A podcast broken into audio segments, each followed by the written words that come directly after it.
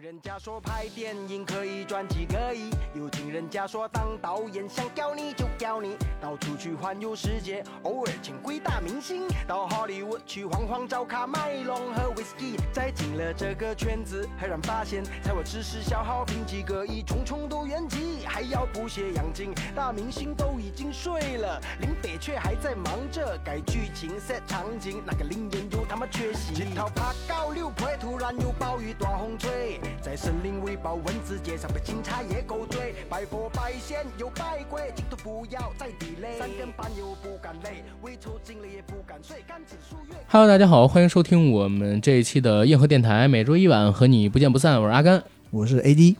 哎，非常高兴啊，又能在常规节目里边跟大家聊一聊有关于电影的话题啊。但是非常不高兴，因为我们今天聊的这个电影的话题呢，就是很让人沮丧。我们要聊一聊消失的电影，对电影，而且是消失在银幕上的国产电影。近些年以来，哎，我们的听众朋友们，如果你是影迷的话，关注国内电影市场的话，每次看到猫眼上边呢一些撤档、调档、技术原因这些词的时候，心里边都会有一种隐隐的阵痛。这代表着什么？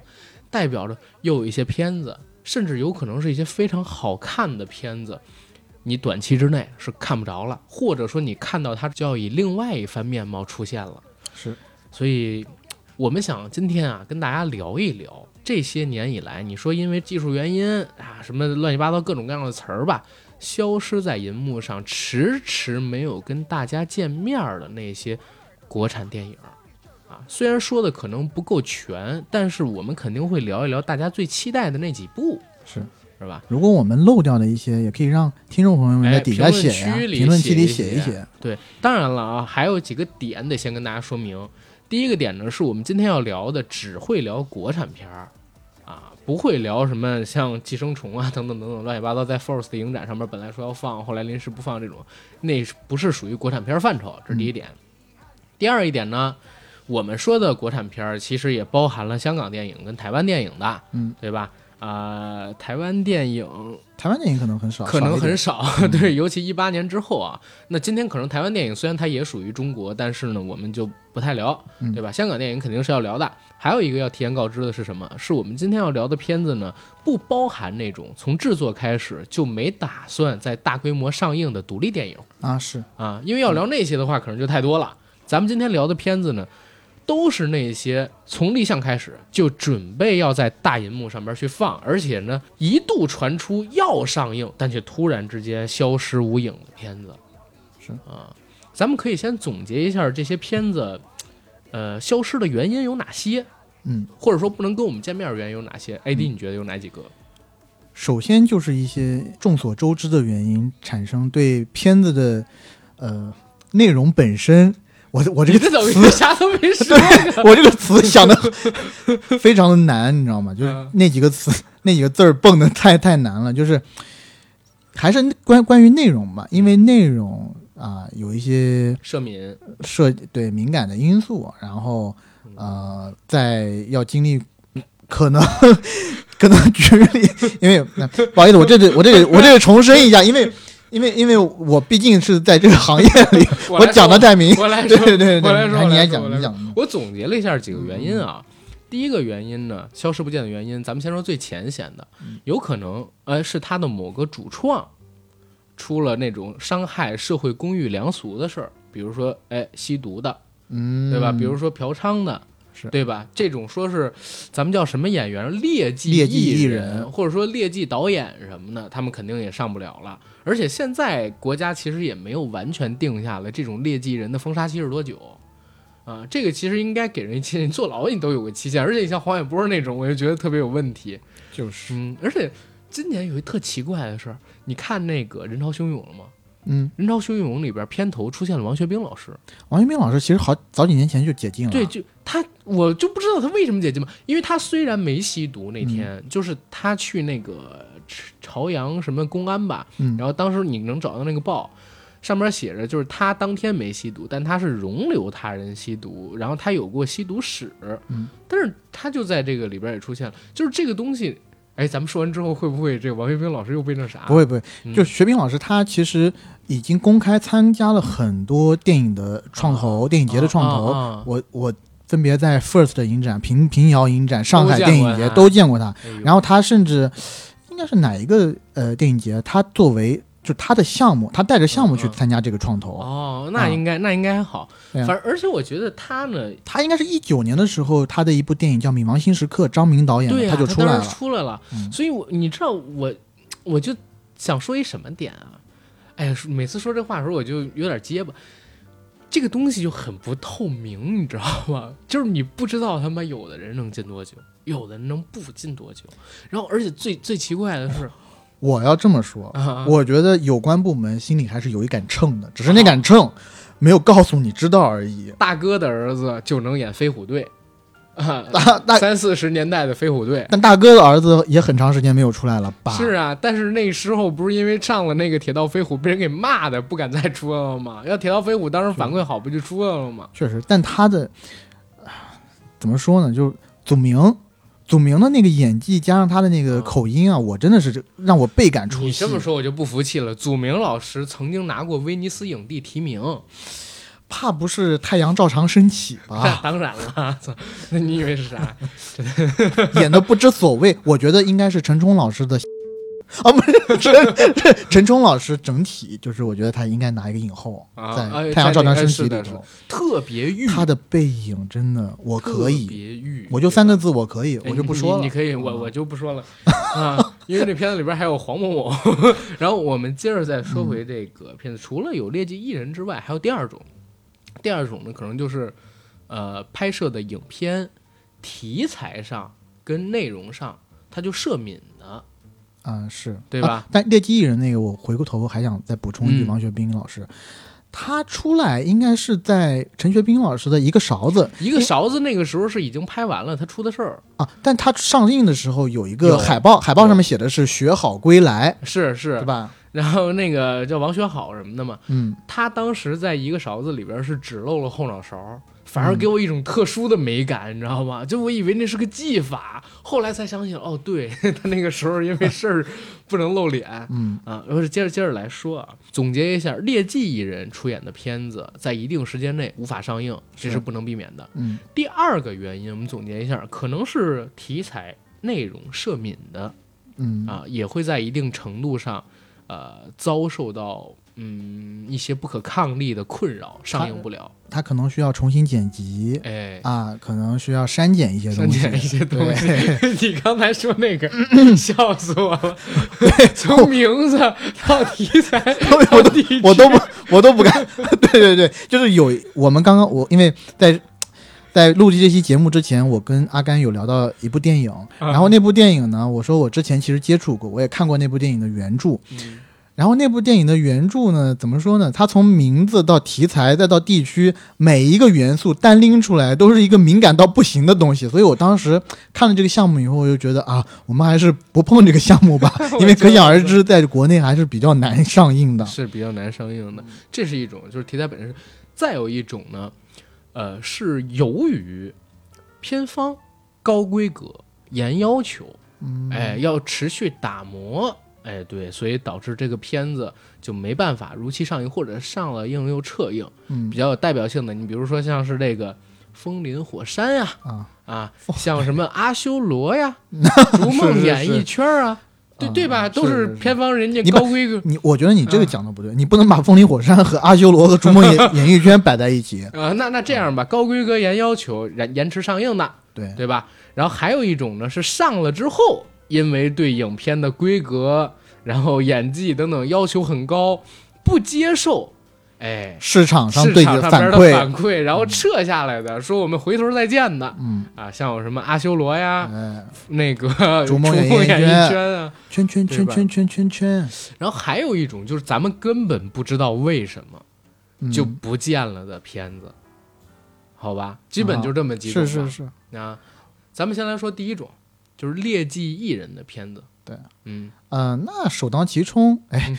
首当其冲，不是，咱就哎首当先其 不冲，行不我行们一定要首当不行不行，不能首当其 冲了。其就必因为须首当其冲因。为有一个好朋友已经在底下 点了我们很多次，首当其冲这个用法是不对的， 啊所以咱们就首当其冲用这个词嘛，不行不行， 我们不能这么倔强。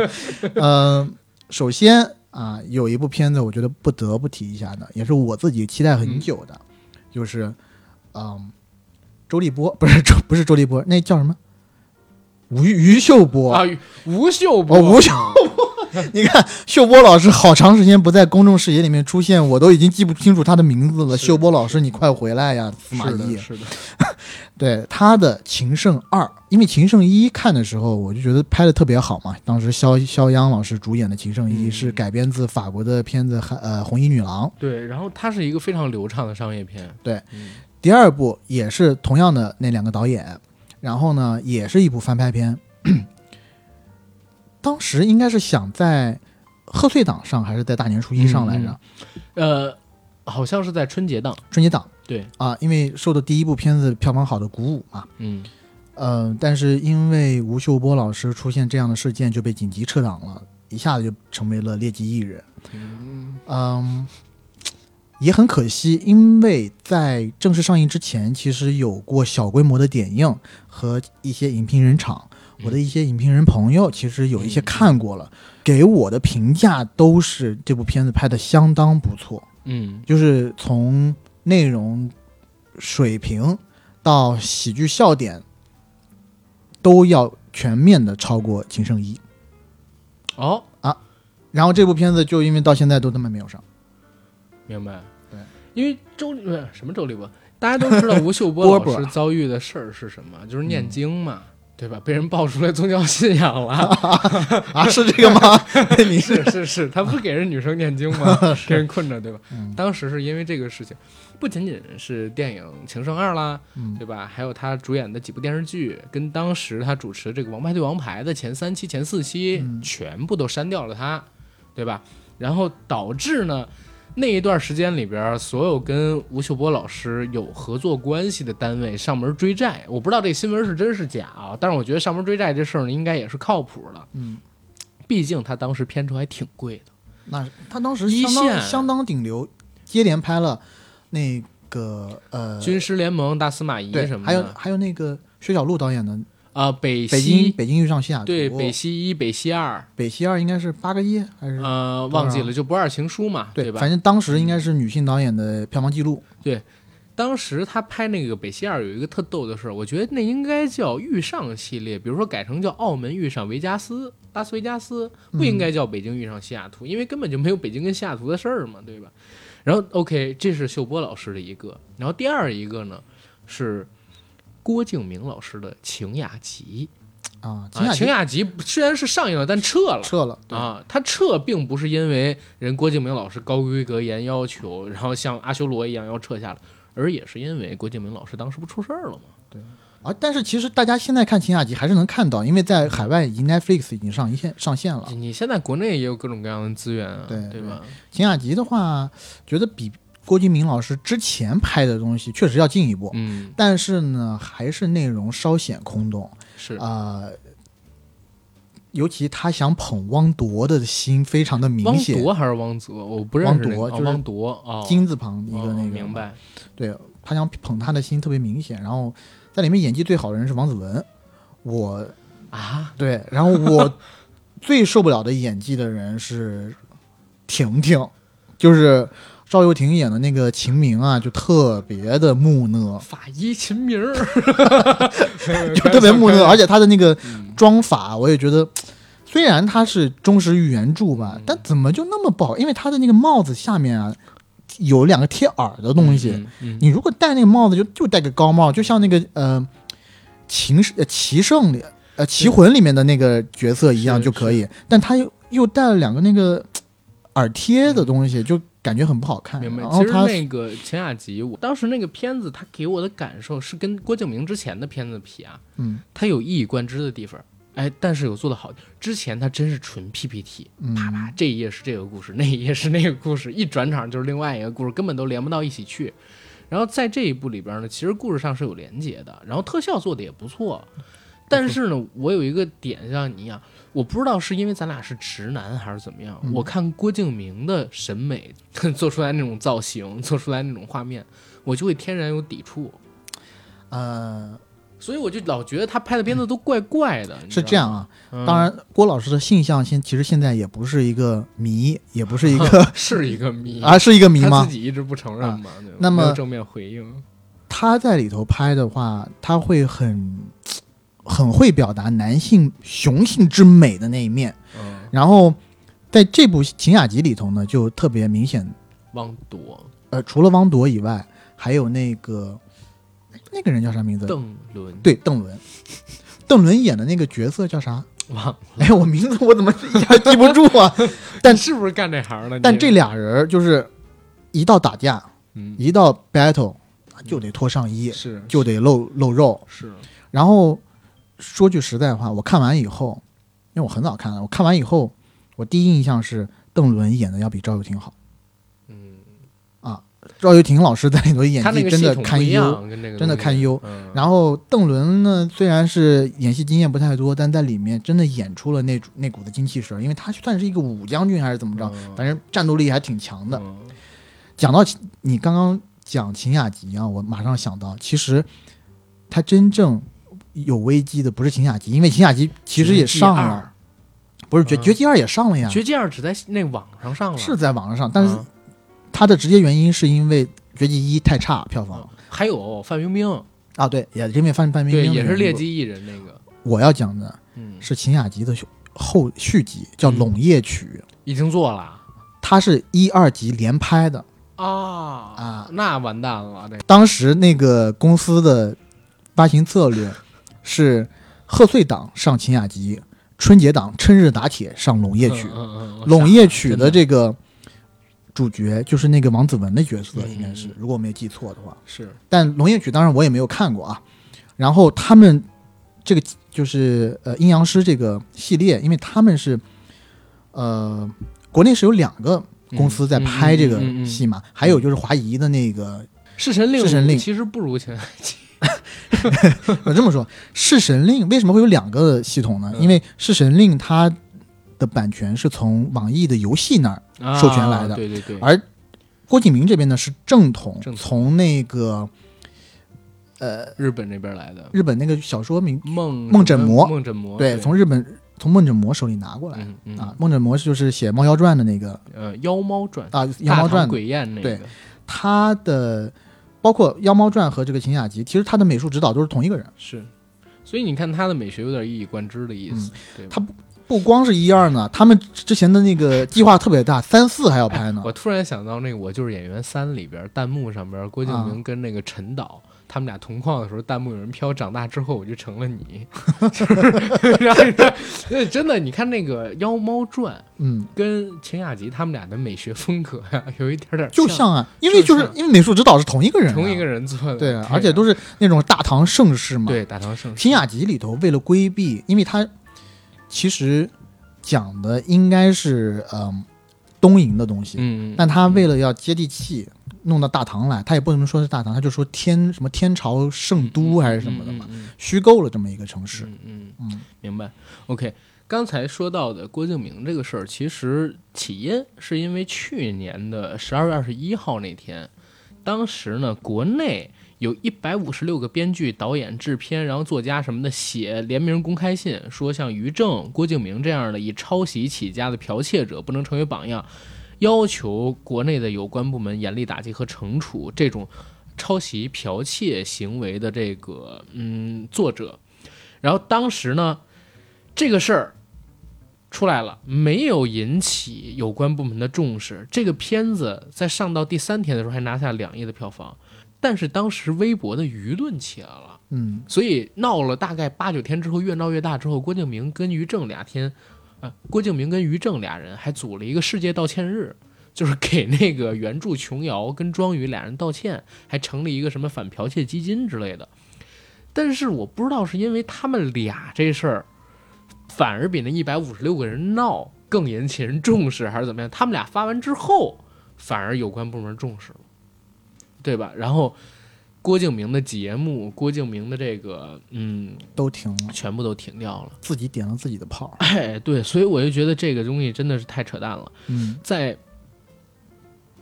人性上面来讲，我不是很喜欢郭敬明。但是呢，其实你说这个片子，它本身不是郭敬明一个人的一摊事儿，是它这里边联合的是几百名甚至上千名幕后的工作人是员，多少亿的的心血在呃，里头？对，花的也不是郭敬明的钱，嗯，当然是吧？他这可能投一点儿，但那么多资方扔到这里边的来的钱，这些钱代表的可是多少个家庭啊，是对吧？就是我跟你不一样啊嗯，虽然我跟郭导师的性向不同， 啊， 哦那当然可能也相同，但是你这还 你让我说明白啊？你什么意思？但是，呃，就郭老师作为一个呃社会人来讲，嗯我其实是挺崇拜他的，啊，是他是非常成功的，商人，自己在思南路那边有一套公馆，是是，这是多少人梦寐以求，几辈子都赚不来的钱，他特别特别有钱，对吧？非这常有其实，在某种程度上，他是比。是就是全中国百分之九十以上的人都是成功，成功太多成功了，太九多十太九多的了人比百分之嗯九十九人都成功。他其实，在出版业，他的那个最小说，就当时他做杂志，是已经他的是这国个内思销量路最对高的了，他的最小说比那个韩寒那边的那个啊高太多了。啊对，嗯而且韩寒而老师且也他早才写多少，也早太多嗯了是嗯是，韩寒老师没有这个郭敬明老师有钱呐，嗯，这肯个定嗯是一定要说的。然后反而前两集上映到第九天的时候，也就是一月四号的时候，当时国内呢就啊、呃下了一个通知，说要求一月四号开始不得排映清雅集，然后一月四号之前买票的要退票。所以当时这个哎清雅集就嘖下线了。这是我们聊到的几个因为劣迹艺人而受到影响的片子，其实因为这个原因的还有很多了，对吧？但是总结起来，还是刚才我们说的那句话：劣迹艺人，那只代表他自己，你不能说 OK，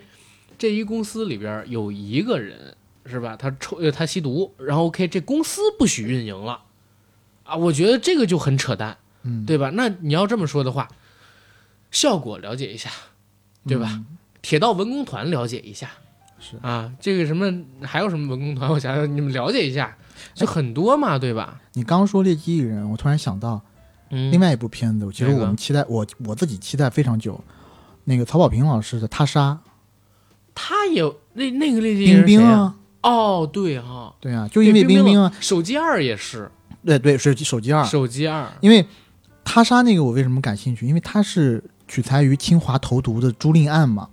哦，这个片子我没关注，我得看一看、对，它是取材于朱令案，当然具体的嗯故事我们不不知道，嗯然后清华投毒案这个特别特别有名嘛，呃，同寝室的女生因为一些鸡毛蒜皮的小事，在九十年代初的时候，给另外一个寝呃，就是给同寝室的同学，呃，以非常微小剂量的投喂铊铊这个重金属，然后无色无味的重金属，嗯嗯然后导致那个女生就是中毒，中毒好，中毒完以后，现在其实已经抢救过来了，但是已经成为一个永远的植物人，是是嗯。 ，OK，特别惨的一个事儿。哎呀，然后那个那个投毒的人，后来我不知道我我的记忆有没有偏差啊，但我依稀记得好像是说是有一些背景什么的，现在在国外嗯，一直逍遥法外。嗯然后朱令就是这个被投毒的女生，现呃之前的那些同学。这么几十年还在问他为他奔走，嗯，想要为他讨回一个公道。明白。这那这个其实是一个好。那关于劣迹艺人的，我 们就基本上捅到这儿了。你这儿还有其他要说的片子吗？嗯，没有哦，现在劣迹暂艺时就人的这现个在，其实我觉得就是被我们关注到的，嗯，很少。为啥啊？是因为早在选角阶段就已经做好了很多规避措施的那一对种对对，所以劣迹艺人这一块儿呢，可能就是大众层面上面关注的比较多，因为他们都是商业片啊。但是我们其实关注是比较少的，这块儿提到的也不是特别的是多。不过还是我们之前那个观点啊，嗯，就是你不可能说公司里边有一个人啊，他犯了点什么事儿，这整个公司不让运行了。那公司后边是多少家庭？你这一个电影项目没收回来，指不定那公司就什么样了。是，但就是因为国家这个举措，所以现在其实很多时候公司跟一些演员签协议的时候，中间哦会有一项、保底啊法务会有一项，对对对，就是说如果你因个人原因，类似啊，就是法律语句我不、嗯没有办法完全叙述啊，就是如果你因为个人原因，然后可能大概意思就是你因为劣迹嗯，而导致这个。电影没法上映我或者怎么样的我话，知道这个你要自己赔偿我损失。跟别人签的这里边是有的，啊，是吗？是的，我我跟某一个平台合作方人家跟我签的时候，如果我违反了公序良俗，然后然后影响社会风气，导致我被有关部门，嗯然后封号，然后查处等等等等的原因，我要赔付，然后多少多少多少钱是有这个的，嗯啊，其实也没有赔付，就是就是说跟他们没有关系，然后等等等乱七八糟的东西，就很多都会要求你这种。对啊、现在你违反公序良俗，就是说出就是你刚才说那些劣迹嘛。是但是这公序良俗它影响更大，万一因为对你出个轨什么这个那个，当然对我而言肯定随没地有大这小个便东什西么之类的。啊， 对呀、对，万一罚你款，然后酒劣迹不能上映什么这其个那实个。酒驾什么的也有，也有对呀、可能。就是这样啊，酒驾什么的也现现，尤其现在的这个社会舆论已经变成了，就是你抽烟要道歉，对，因为你自己就是，如果是公众形象的嗯话，嗯那你公众人物是呃，suppose 是要给社会大众做一个榜样的。是的那你做的，如果自己犯了一些作奸犯科的事儿，嗯或者是做了一些道德上败坏的事情的话，那你这不是给社会大众起一个反面教育的作哎用？，但我这其实是想给一个呼吁啊，嗯给一个呼吁是啥？就是你可以限制他以后几年内，比如说劣迹人，你不能拍片儿，嗯，但是最好呢，人家已经拍好了的，对，还是让人上了。是对吧？因为那是属于之前的作品，否则的话，就是之前投的那么多钱，那么多公司，但不是说光那一个明星或者说一郭敬明投的这个项目，他背后有多少人要因为这个失业呀、是吧？乱七八没糟。对，然后 OK，关于这个嗯劣迹艺人呢，我们就说到这儿了。嗯，然后刚才我们总结第二个原因啊，比如说因为题材或者内容涉敏啊，啊，嗯跟我们不能见面儿的这种，我们要放在最后说。啊， 因为这块儿的东西会比较多。嗯我们先来说说，就是自己高规格，哎，严要求，因为呢，就是哎自己不满，片子上了之后，大众对这片儿评价，然后撤档的嗯啊。其实我知道的就两部，一部呢叫《纯洁心灵逐梦演艺圈》，一特别部 纯呢洁。一部叫那个啊、阿修罗，我我说真的，《阿修罗》上映的那一天，我没有去看，真的是嗯太失策了。我真看了，就当时他号称是投资7个七亿点五亿对，七点五亿，然后历时六年。他是他是赔掉了整个宁夏电影制片厂，那对那吧当然 啊， 他是真投钱了，而且这个钱是真的投了而，且真的是他带着梁家辉他们几个人在那儿拍戏，就光建模等等，不就弄了大概两年多才弄完吗？是不是实拍没那么长时间啊，但是前期还采样啊，在他们脸上做那个什么动态捕捉啊，什么乱七嗯八糟，就前前后后光他们就弄了两年多，然后 那个片子我我我真看了，最后是三个头自己砍自己是吗？对，吴磊一个头，嗯然后刘嘉玲刘嘉一玲个头，梁家辉然一后个梁家辉一个头，他想做三位一体嘛，对吧？就是想做那个三位一体，然后那吴磊是没觉醒的那个，然后梁家辉其实演的还是不错，但是那个片子最根本的地方啊，它是烂在剧情上。嗯，它剧情特烂，就是你根本你都说不通。但而且里边那些人物造型又特怪，你知道吗？就是明明他好像是不是一些土洋结合那种对，就是他明明花钱做了，啊、但是让你看着就特五毛。他是不是？我我我从他一些宣传照和一些 trailer 里头看，嗯我感觉他就是虽然是讲中国古代神话的东西，嗯但他把一些不中不，他是架空，架完全嗯架空吗？半架空啊半架，OK，空。我感觉他的美学风格是往欧洲那片儿，欧洲中古世纪那边、啊 对对对，那边。因为他是请的那个好莱坞的人来做的特效，就是人真花钱了，这这个是咱们得认的，对吧？人家花钱了，花了七点五亿，赔掉整个宁夏电影制片厂，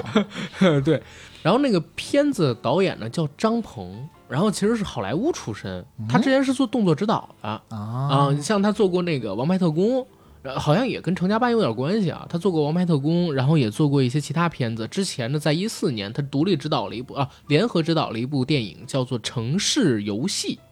当时是窦骁做的男主角。我然后这部戏呢，我不知道为什么就把他给拽过来，让他来指导了。然后阿修罗那个戏呢，然后你简单的可以理解为就是在呃那个魔幻世界里边有一个阿修罗王，然后一个脑袋呢是欲望头，是那个梁家辉，然后还有一个脑袋呢是洞察头，是吴磊，但是吴磊呢是这个阿修罗王失去的头，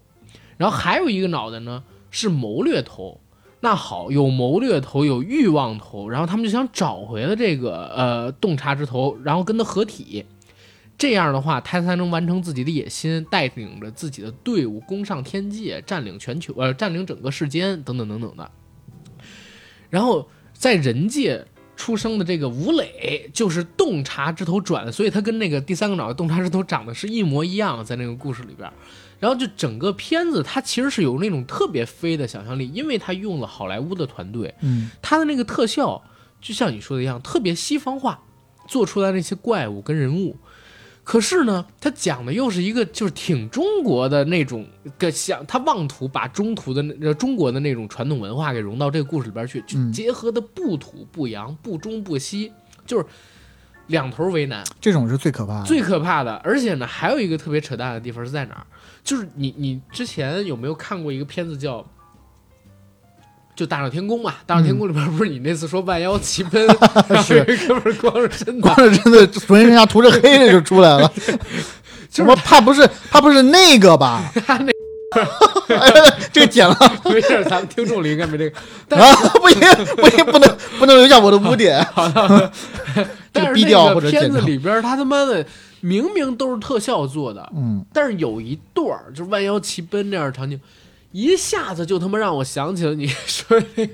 一个涂着黑，特别廉价，就明明你花钱做，但是特别廉价，我不知道钱花去哪儿了，你知道吗？嗯就是唯一做的比较能一眼就看出在哪儿的，就是刘嘉玲，然后吴磊、梁家辉他们把人合在一起那个。那个那个造型其实让我想起了以前徐克的一个片子，就《白发魔女传》。嗯里边儿是吴镇宇跟另外一个人连起来，他们俩背靠背，然后在一起，最后死的时候好像是被刀给切开了，然后他们俩人，哎呀，什么原来分开这么舒服，当时让我想起这个，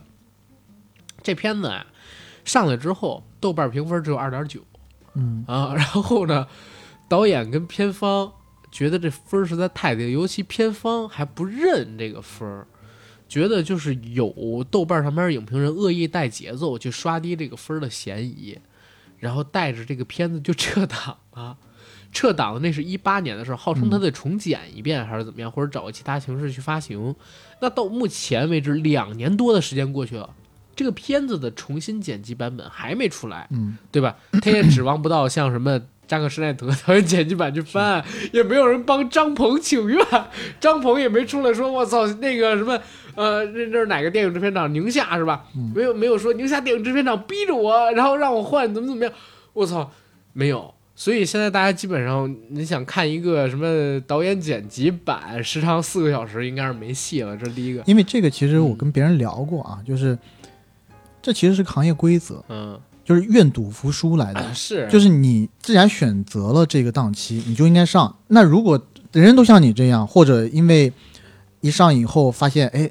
那个票房不太行，我撤档，我换一个别的地方再上，嗯这那个不就乱片子上套了的吗时候，确对吧实是有人黑的，嗯这个片子上的时候，你知道黑的人是谁吗？黑的人是我不是药神的自来水儿啊，啊、因为他上的时候正好跟那我不是药神撞档了，然后开始药神的排片特别低，嗯最多的时候是给那个邪不压正跟这个阿修罗嘛那两天，嗯然后因为药神的口碑比较高，然后这片子又确实比较烂，它只上了三天。然后当时药神的很多自来水儿就跑去那个豆瓣儿什么的刷低分了。嗯这片子确实不应该有二点九。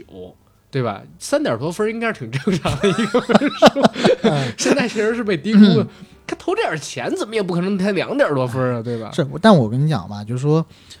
我觉得吧，所有以中方做主导的这种中西结合的故事，或者妄图中做中西结合的故事，都没有好下场。嗯之前还有一部也是遗失在大海里， 不是时间时间长河里的一部你片不会子，说冰冰那个吧？你人三鱼帝国吧？ 《人鱼帝国》，皮尔斯啊·布鲁斯南，对吧？我操！哎呦，他想象力也是挺可以的。要对做一个人鱼帝国，你想想看，其实做特效的时候水是最难做的，是然后他做人鱼帝国，全篇都在水里，对，那他你不得能花像多少钱啊那个温子仁一样给你控成本，我操！哎，还有一个片儿，哎，那片儿是不是就是《人鱼帝国》呀？也是冰冰老师跟那个大卫·卡拉丁，大卫·卡拉丁在那个泰国嗯，被发现死在那儿，然后他晚上叫两个人要，第二天发现他的那个下体跟脖子给系在一起，导致性窒息死的那个片子，是不是这个呀？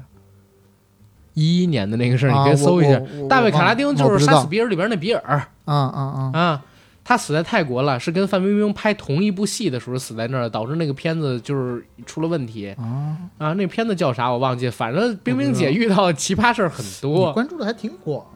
哎呀，就人妖呃那这片儿的东西。没有没有啊啊，这个真没有啊。嗯，你刚才说到的这个愿赌服输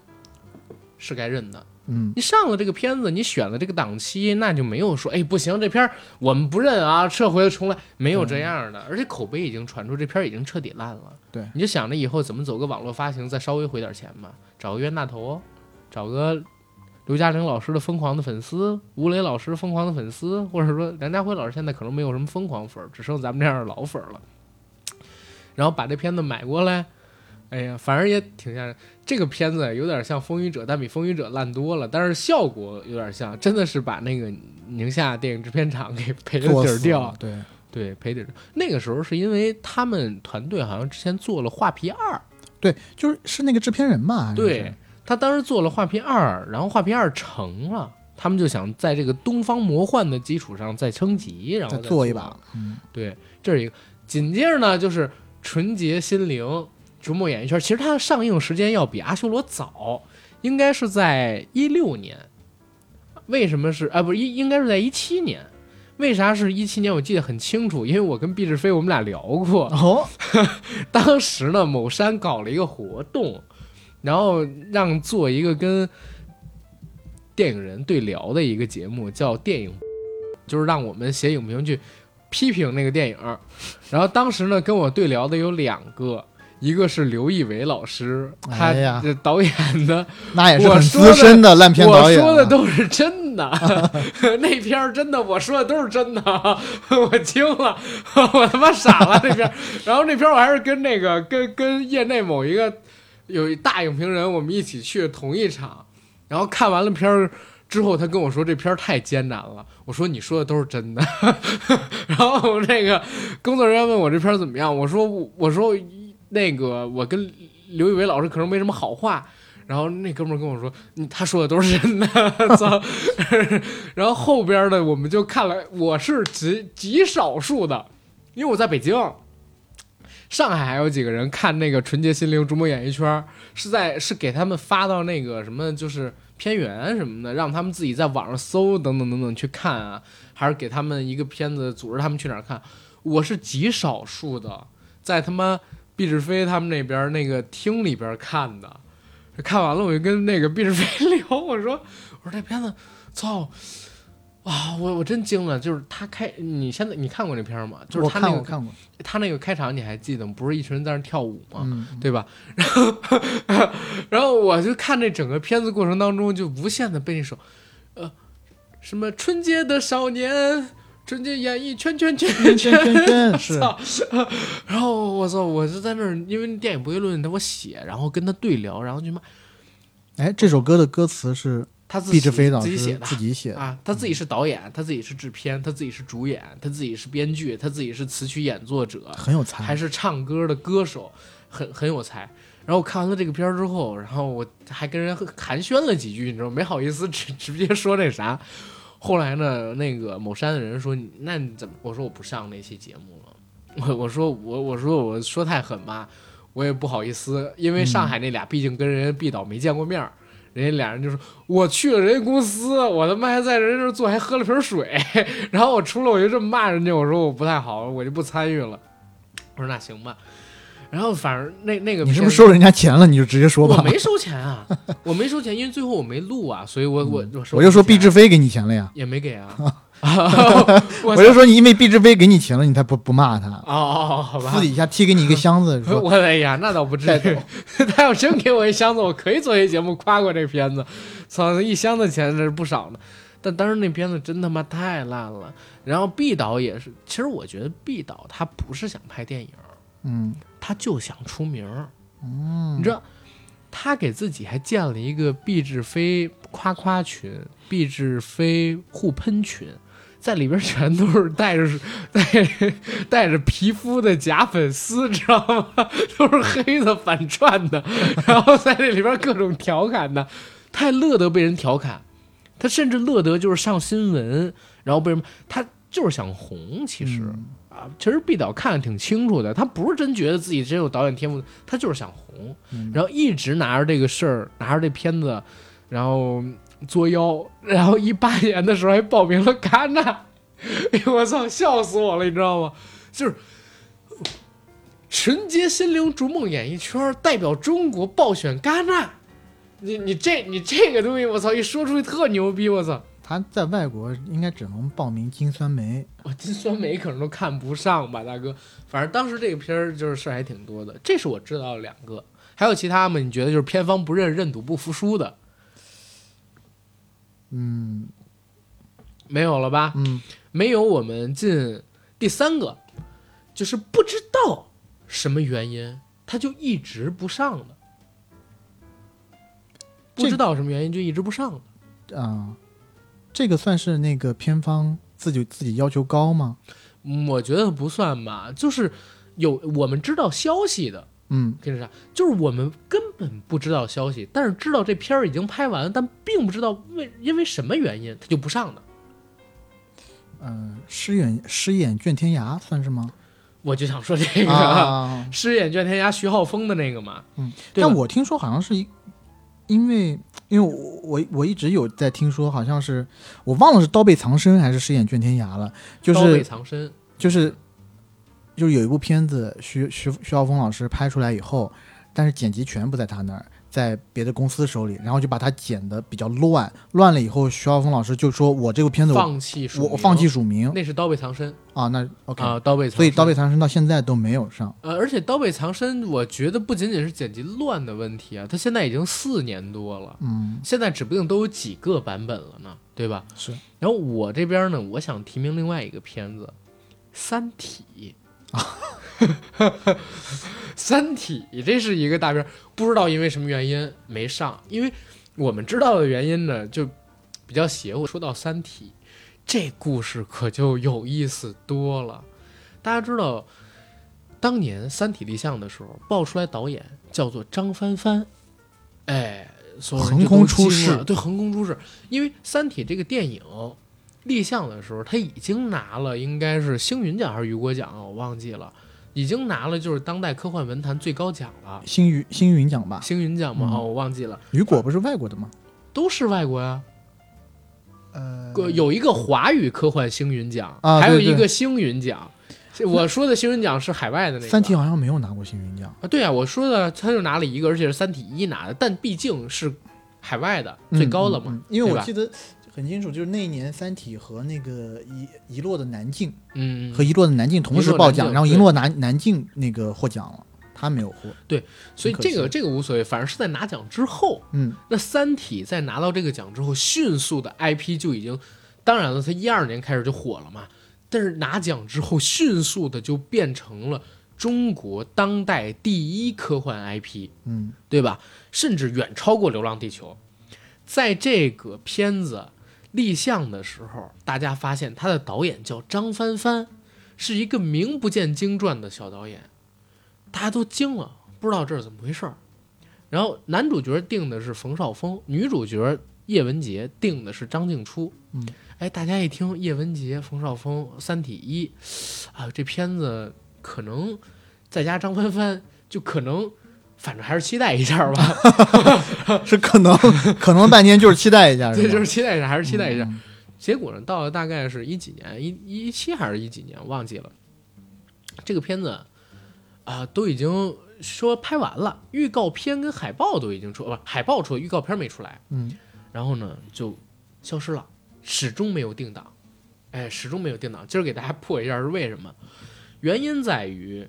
游族虽然拍了《三体一》，但是这个片子他并不满意。嗯为啥？因为《三体一》这个导演张帆帆其实是《三体》真正版权的持有者，在当时，嗯，咋回事啊？ 咳《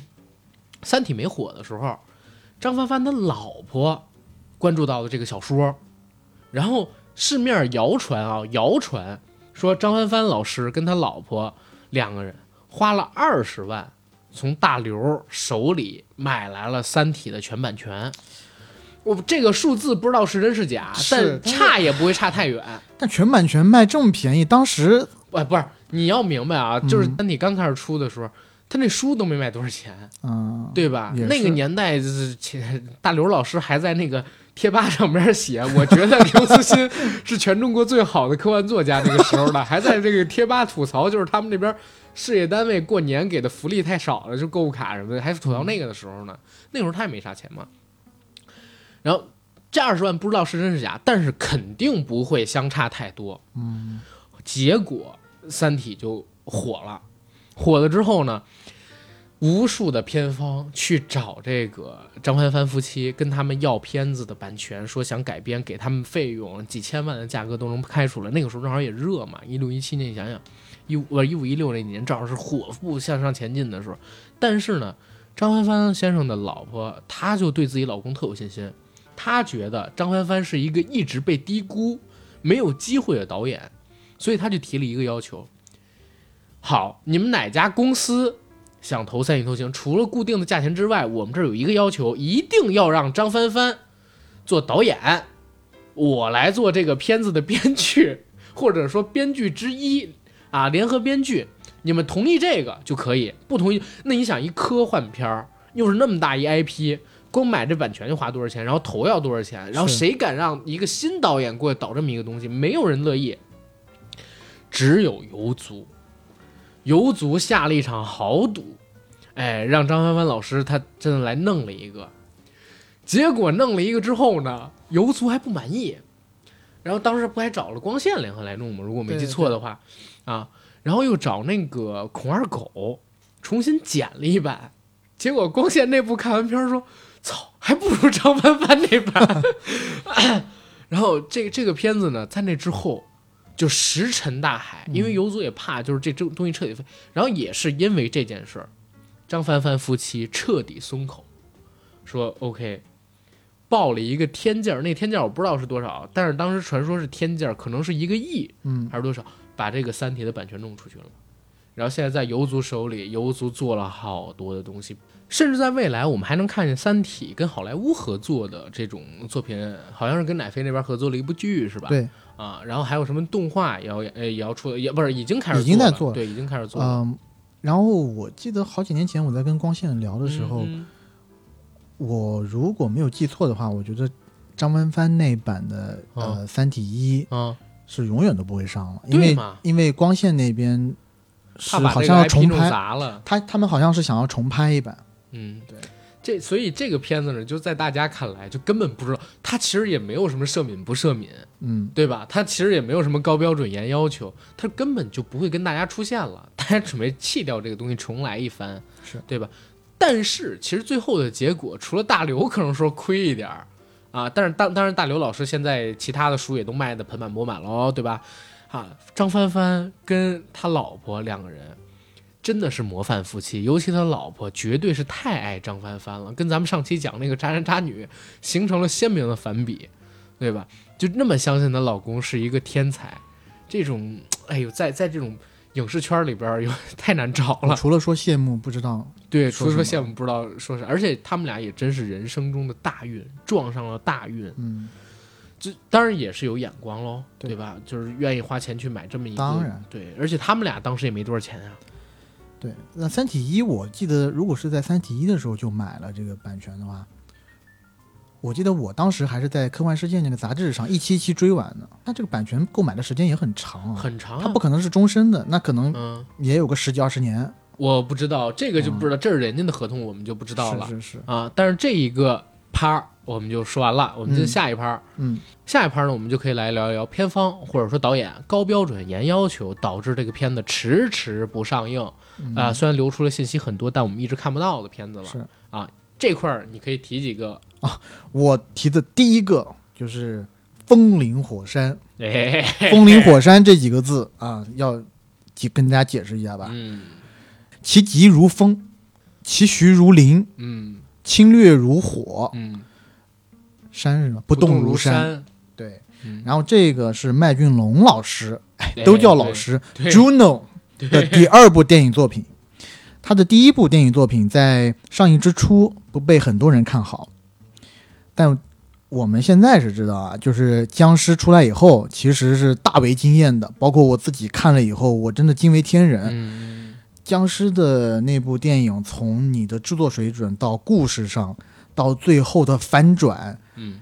都可以称为是一部经典吧。对，我觉得是非常厉害的一个作品，而且是当年甚至有机会能在大陆上映的恐怖片。钱小豪加上那个陈友，陈友，嗯，还还有那个呃，鲍起静、惠英红、那个以中前发啊是叫吴耀中发汉是啊吴耀汉，啊，中发吴耀汉，吴耀汉演的那个僵尸哇，对对对，那个片子因为到最后结尾的时候，就是其实他能拍成是钱小豪的一场梦嘛，对，所以那个嗯片子当时还传出了过能在大陆上映，这么回事儿。嗯，嗯然后所以你就是有了第一部的期待，而啊对，而且僵尸的监制是那个清水清水崇崇啊嗯，日本恐怖片大师，是我我很害怕的这个大 狮子，所以嗯呃，就是《风林火山》这部片子，其实，在筹备之初就受很受大家的关注嘛，嗯，然后，嗯，因为他又请了四个四大金像奖的男主角嗯，啊，古天古乐、天乐、金城武、金城武、刘梁青家云辉、梁刘家青辉，云。对，然后他有一个特别大的 selling point，是嗯你见过下雪的香港吗？是的，他复制了一个中环，还是复制了一个什么呃不是复制呃复制了一半儿中环，说是啊？然后反正是在里面会下雪啊，让你嗯是看下雪的香港。他的故事现在其实透露的也没有那么多，嗯嗯但反正是一个讲呃警察和毒贩对垒的一个嗯故事。这个片子据说啊，到现在为止已经是港片史上最大规模了，我就最大投资规模了。我在一八年的时嗯候问过，就是有有朋友在在跟相关的这个公司嗯打交道的时候，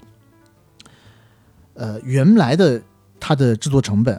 是两点几个亿，应该是、嗯嗯就是预算嗯制作预算是两点几个亿，但因为我们的麦浚龙老师，因为大家如果了解他。的人应该知道，他除了歌手、导演的身份之外，他还有一个最大的身份就是富 二代。所以呢，他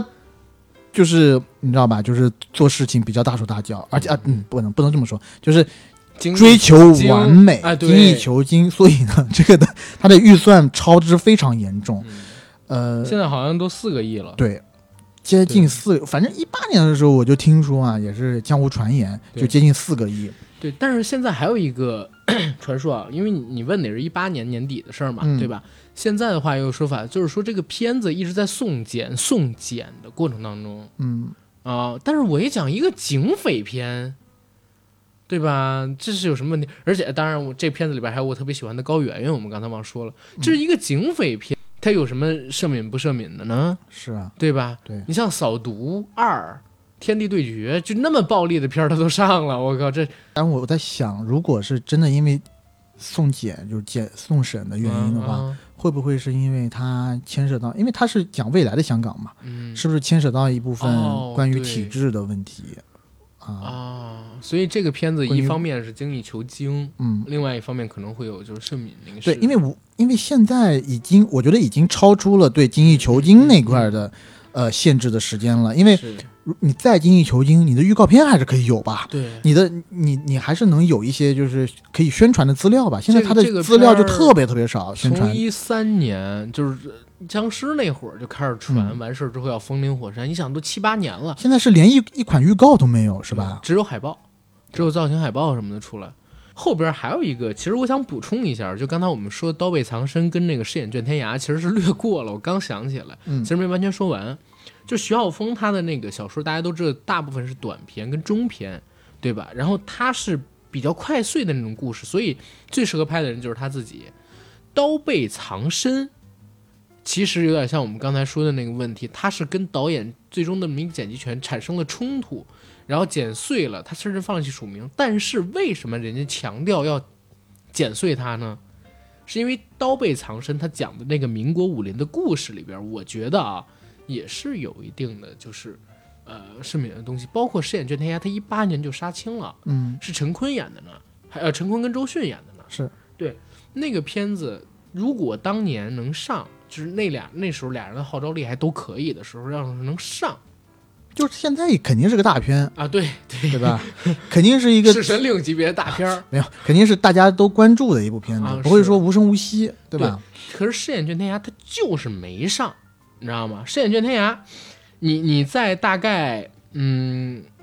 二零一九年的时候，其实你能看到当时他给的一个评价，说什么“凡有所向，皆为虚妄；虚妄有形，心之所念”，这是他们那里边江湖的道。这片子一九年的时候，其实应该已经做完了。嗯，但是现在也上不了，甚至《刀背藏身》已经传出好多年的消息来，《饰演卷天涯》就没人关注。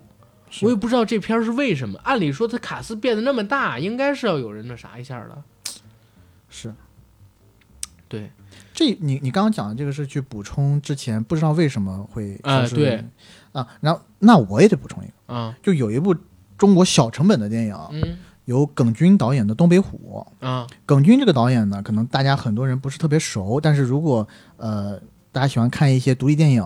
其实它也不叫独立电影，偏文艺一点的电影，嗯，嗯嗯呃，譬如说锤子镰刀锤子都休息啊，轻松加愉快啊什么的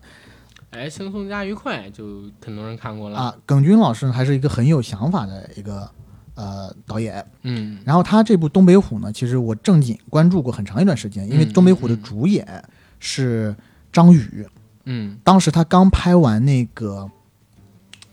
呃，那部《药神》的时候，就嗯是《药神》刚上映完以后，张宇的这个名名望是很高的。然后当时不是把张宇其实就是国内演技派的代表吧，他嗯之后就有这了、这一辈儿，这一辈儿对这一辈演技，技派的代表，这对之后就有了呃一系列嗯什么大象席地而坐，嗯，对吧？嗯嗯去年的那个呃，去年有一部那个去年嘛，前年的无名之辈吧，无名之辈有他，但嗯去年有一部电影。哪个？啊嗯什么什么破浪什么跟啊浪啊啊！呃，那个风平风平浪静，静对，风风平平浪静，黄渤老师做监制啊的。对对对，然后这部电影呢，《东北虎》，其实呃，我是看过剧本，剧本层面写的特别好，特别有意思。嗯然后讲的是一个黑色幽默的故事，有点像昆汀那种风格。嗯，然后嗯他跟玛丽一起演的，对，是吧就卡斯嗯真的还行的。然后故事也有意思，讲的是东北鹤岗那边的事，嗯也是很东北的一个故事。东北虎呢，在电影里头、故事里头是一是一是一头狼狗，嗯然后反正是因为也是底层人员，因为一些欠债的事情啊，别人可能把主角的一头狗给打死了，然后这个主嗯角因为这头狗的事情，牵扯出了后面的一系一系列的举动。嗯整个故事黑色之余，幽默的，就是成分也非常多。嗯，就是看剧本的时候看得非常的愉快，啊 OK。你可以想象得到它拍出来以后成色也是会非常不错的。这个片儿就是不知道为什么而延期的，是对吧，因为一九年已经杀青了。对我看到消息是一九年一月二十九号杀青的，对，故事层面呢也没有太多，就是譬如说我们看剧本的时候也没有看过太多的那种，就几乎没有敏感的地方。对它是一个喜剧片儿，一个黑色喜剧，应该没有什么问题。对，但是嗯我不知道，我在猜啊，因嗯，为葛军老师毕竟他个人跟他个人有点 关系，啊我不知道，因为对对，因为他第一部电影叫《镰锤子对镰刀都休息》嘛，我对知道我知吧？道这个锤子镰刀这个意向性还是非常明显的，包指向括性呃，但是耿军老师他之后也不是说没有在国内得过奖啊，嗯，对，所以这个我就觉得是不知道是什么原因嘛。可能可能跟他有原因，就有点像那个娄烨老师有些阶段拍的电影，可能也没有什么，哎，不对，可可能说像那个哪哪个哪个老师，我想娄烨老师肯定是不行，张元儿，嗯、不是张扬老师，某些阶段拍的电影、一点问题都没有，哎，但是他就上不了张元是吸毒、是吧？啊啊，对，张那元是吸毒。呃对，我们刚刚忘记讲张元了。张元其实还有一两部电影啊在对弄，的嗯但是王全安也是，啊，王全安的恐龙蛋只能到那个蒙古国去拍了，嗯，对吧？然后恐龙蛋当时是用的蒙古国资本，然后做的。我说的蒙古国不是内蒙古啊，就是外蒙，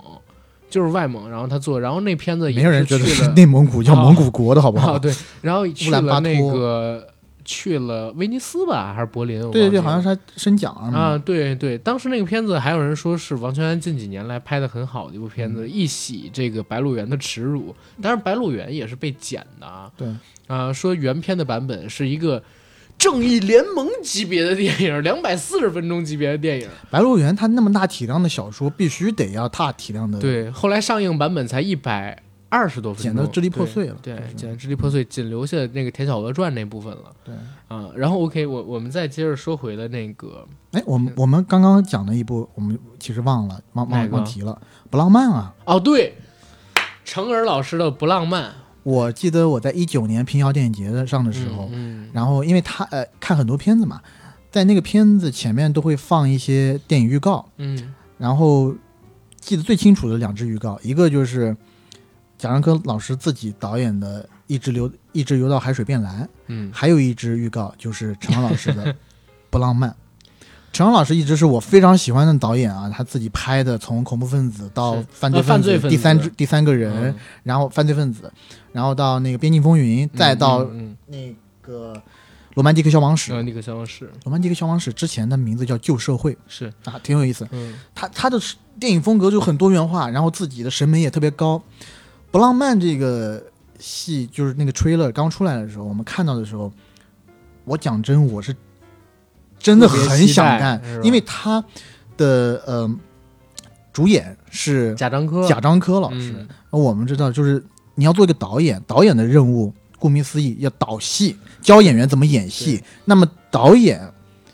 理论上来讲，你只要是一个导演，你演戏一定不能差的。而且要不然贾樟你怎么柯倒特的那像人一呢个黑社会大哥，就贾樟柯年纪越大越像个黑社会大哥，但他在那个电影里头还演的是一个导演，哦一个中年遇到问题的导演，哦，和许知远有一场对谈，嗯然后就非常装逼的那种对谈。嗯，从头到尾嗯没有一丝想要搞笑，但是你嗯看到的时候，你就觉得，哎，这两个人怎么讲话讲的这么装逼，特别好好笑。然后我在看完那个 trailer 以后，就一直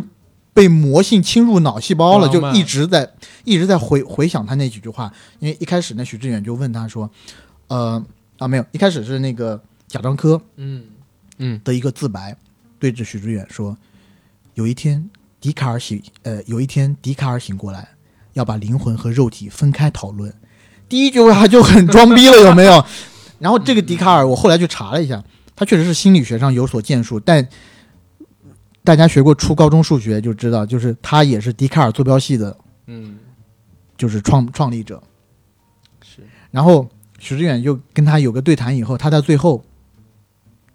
那个贾樟柯老师对着镜头说：“OK，I、see。”那我们就从头来过，我惊了，我怎么操？样？就是他那他那个 trailer 很就挺短的，但是你从那个里头可以感受到或者猜测到大概是个什么样的故事，嗯是一个已经功成名就的导演，可能和一个女演员有了地下情，嗯嗯，嗯然后嗯他在呃人到中年的时候，可能遇到了一些中年危机、一些瓶颈，那他需要在一次散心的过程中去打破这些瓶颈，或者是去给自己创作呃找到新的创作灵感之类的这种故是事。是。然后你提完这个，我再提一部片子，然后，这部片子我是不知道，嗯，它有点就是我不知道为什么不上映，嗯但是呢，又有可能是因为题材涉敏，嗯，就是陈可辛导演的《李娜》。啊、李娜这个片子，我是真的觉得它有可能是因为题材涉敏。你看上去它是一个运动励志的题材，但是你要结合李娜现在的身份，李娜现在不是国家养的，她是自己养自己的这么一个网球运动员，所以之前还闹出了过，就是有警察不是有记者 问他，哎，您这次打输了，呃，要想对那个球迷说些什么吗？人家说我我我为什么要对他们解释什么呀？对吧？我我花我自己的钱，我自己在这里练球，我自己去打球，我要向他们解释什么？对呀、就这一块儿的话，个人跟体制方面的问题，会不会就是引起审查方面的重视，也是一个很严重的问题。夺冠那一块儿，大家也知道上映前有多少糟心事儿。李娜这个项目其实是比中国女排更让陈可辛上心的，是她比中国女排立项要早，而且找了一个素人，从训练开始，然后一直到拍，一九年才杀青，到现在为止，片子肯定是做完了，但是一直不上，我就在怀疑是不是又是一个个人跟体制之间的较量。而且啊你知道什么吗？嗯我刚刚其实，在豆瓣里面找，因为我就记得他李娜已已经改名字了，嗯就这个不是，就这个电影已经改名字啊叫啊《独自上场》，中间有个有个有个那个圆点儿，啊，独自上上场这个名字。然后呢，主演是胡歌、郝蕾是，啊，呃，文森特·卡索。但这样一个片子呢，我在豆瓣里面没找到，它这个词条现在被豆瓣删掉了。你可以在陈可辛自己的个人页里面找到这部片子，但是你点独自上场进去，是你想访问的页面不存在。啊，对，很奇怪，很奇怪，我不知道为什么，很可能因为李娜这个人，她除了自己的那个运动成绩非常的出色，她的闪光点就是在她和体体制的一种对抗，她是对反体制的这么一个，呃，它不一定是反体制，但它独立于体制啊啊这一套，对对吧？就相当于其实，呃，因为明年就是冬奥会嘛，嗯，在这两年期间，呃，圈子里面有很多关于冬奥题材的电影。嗯嗯嗯，那你可以想，你现在让你想中国在冬奥会上面，或者是冬季项目上，你想一个觉得最有代表性的人物，我相信很多人都会提王蒙。我我以为是武大靖呢，武大靖跟王蒙比起来差 太多了，啊啊啊但王蒙就是拍不了，没办法拍，国家体育总局就不让你拍，嗯，你不可能拍这样的一刺刺头。是。他还有一点就是，多少有点那种呃是社会话题性的地我方。就所以我就说，就是李娜这个片子，你从表象上面来看，它肯定是一个励志故事，一个运动片儿，对吧？然后一个励志片儿，一个普通人是怎么成为世界冠军的，对吧？怎么样拿下大满贯的？嗯怎么样成为网球史上有名有号的女球手的？这是一个。但是呢，你要细究的话，李娜现在的这个身份，她就很敏感，她跟我们举国体制是有背离的。是尤其他突，尤其他出自举国体制，对吧？出自举国体制，完事儿了之后呢， 他现在又又出独立去出了去做，对，就是这方面你就会觉得问题很大。包括这几年李娜在国际上面还是不少赢比赛，但是你有没有发现，就是在国内关报于道很她的少报道很少，对吧？这就是因为她脱离了我们这个体制嘛，对然后她跟举国体制没关系了，是现在因为在咱国家拍戏，你比如说拍警匪片，你必须得经过这种金金盾盾啊、这种警部公安部啊的是吧审。你如果拍体育片的话，那就是得体育总局，总局这边得查，嗯得得得支持。那你像我刚刚提到的，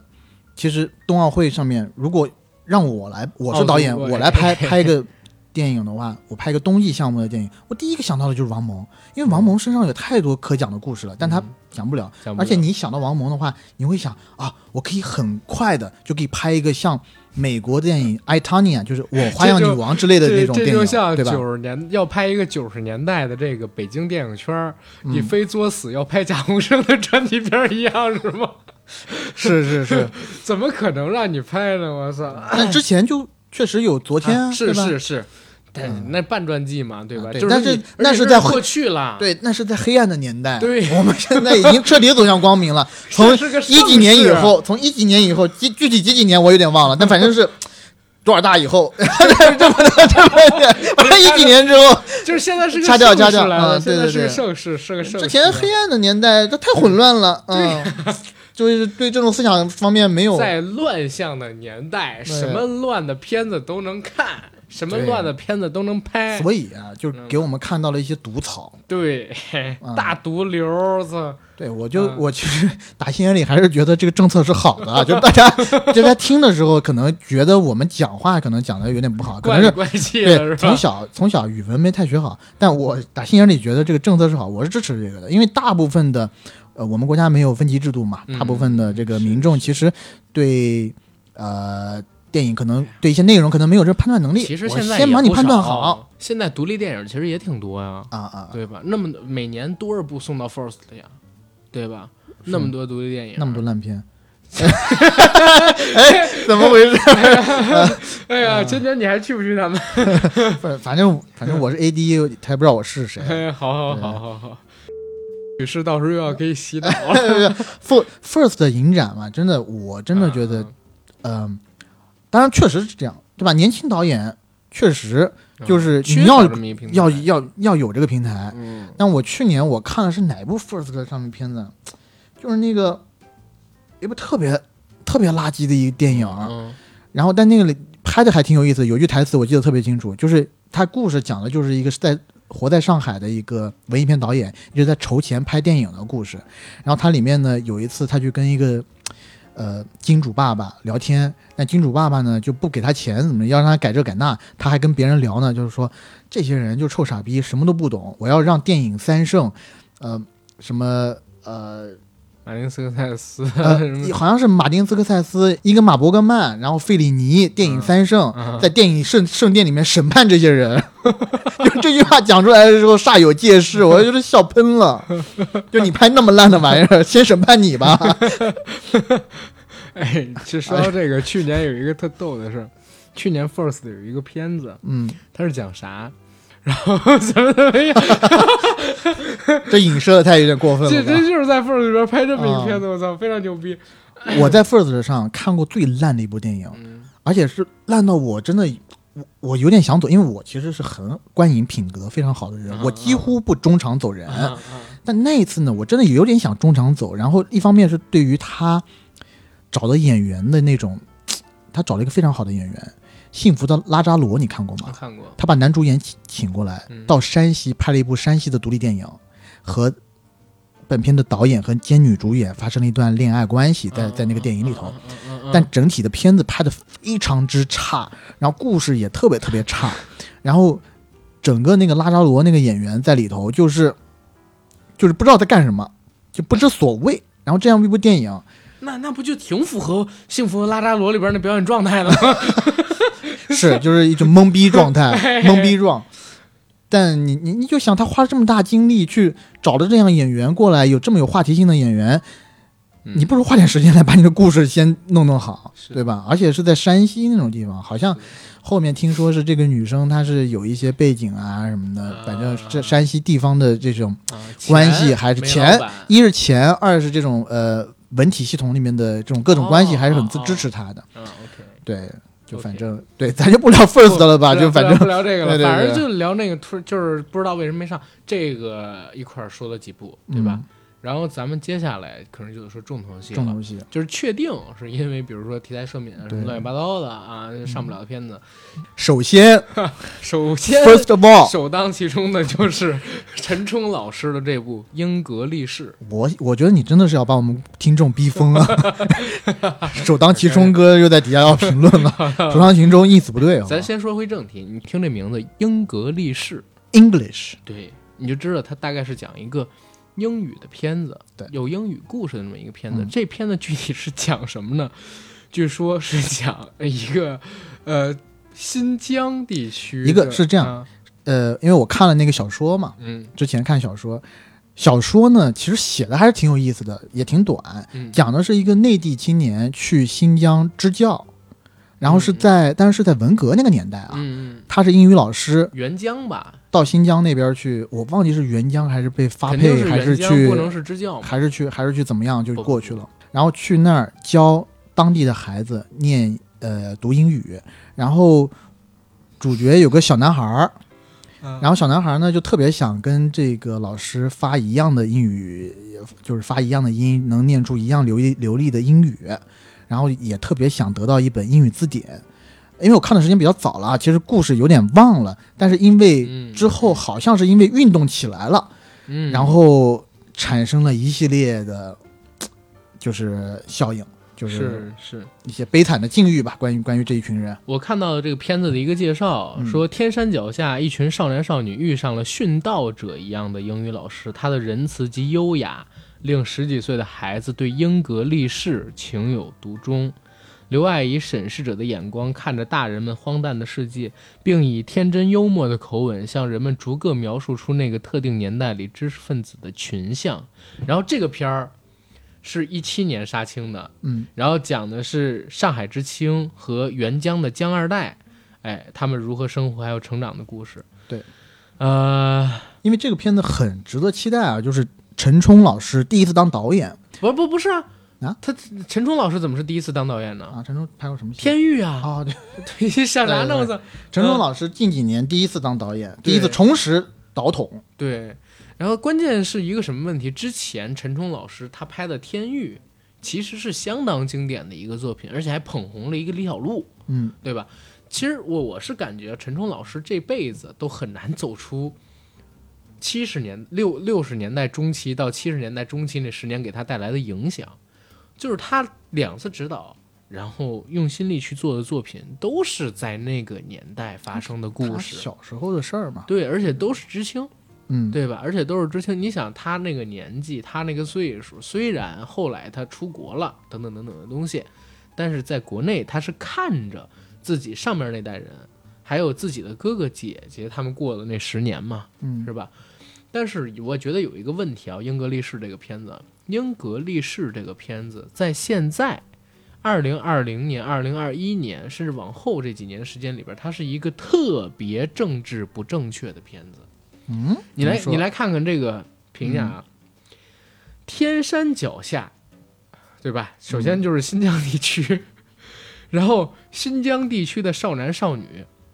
遇上了一个英语老师，嗯，这个英语老师写外三来个思字，想，是吧哎，外来思想。然后关键是啥？殉道者一样，就是先说了这个英语老师的人设，知道吧？然后这个英语老师他的仁慈和优雅，让孩子们对英语，就是英格力士英语情有独钟。嗯， 就是大家要知道，现在是一个公知是臭大粪的年代，知道吗？现在西方好这个东西，就是谁都不能说。当然，我自己也不觉得西方好，但我觉嗯得现在确实大众啊，就是这个，呃，主流印象里边好像有点矫枉过正的意思。现嗯在就这这各种精神都得都得呼呼起来，对吧？然后这个片子现在看是特别政治不正确的，他选一个英语老师。上海知青到新疆教英语，就是我孩子还特喜欢，我操！ 这其实就是我们之前讲的，嗯把每一个元素单拎出来，都是敏感到炸的一个东 西。就是他把这些东西都加在一起，那无异于一个敏感核炸弹。而且这不是审查的问题，嗯就是这片子上了之后，我相信就是会有无数人骂陈冲老师屁股不正的，嗯，对吧？是，所以 就呃所以就嗯这个片子，我我觉得不仅仅是什么社民乱七八糟的东西啊，就是就是它现在不适合上，或者你找一个乱七八糟敏渠感道炸发弹行得了，对，太你就太从敏海外感发行得了。但说说真的，就是他也不能走海外发行啊。嗯你这个中国的片子，你不不拿到龙标，你在海外发行，你是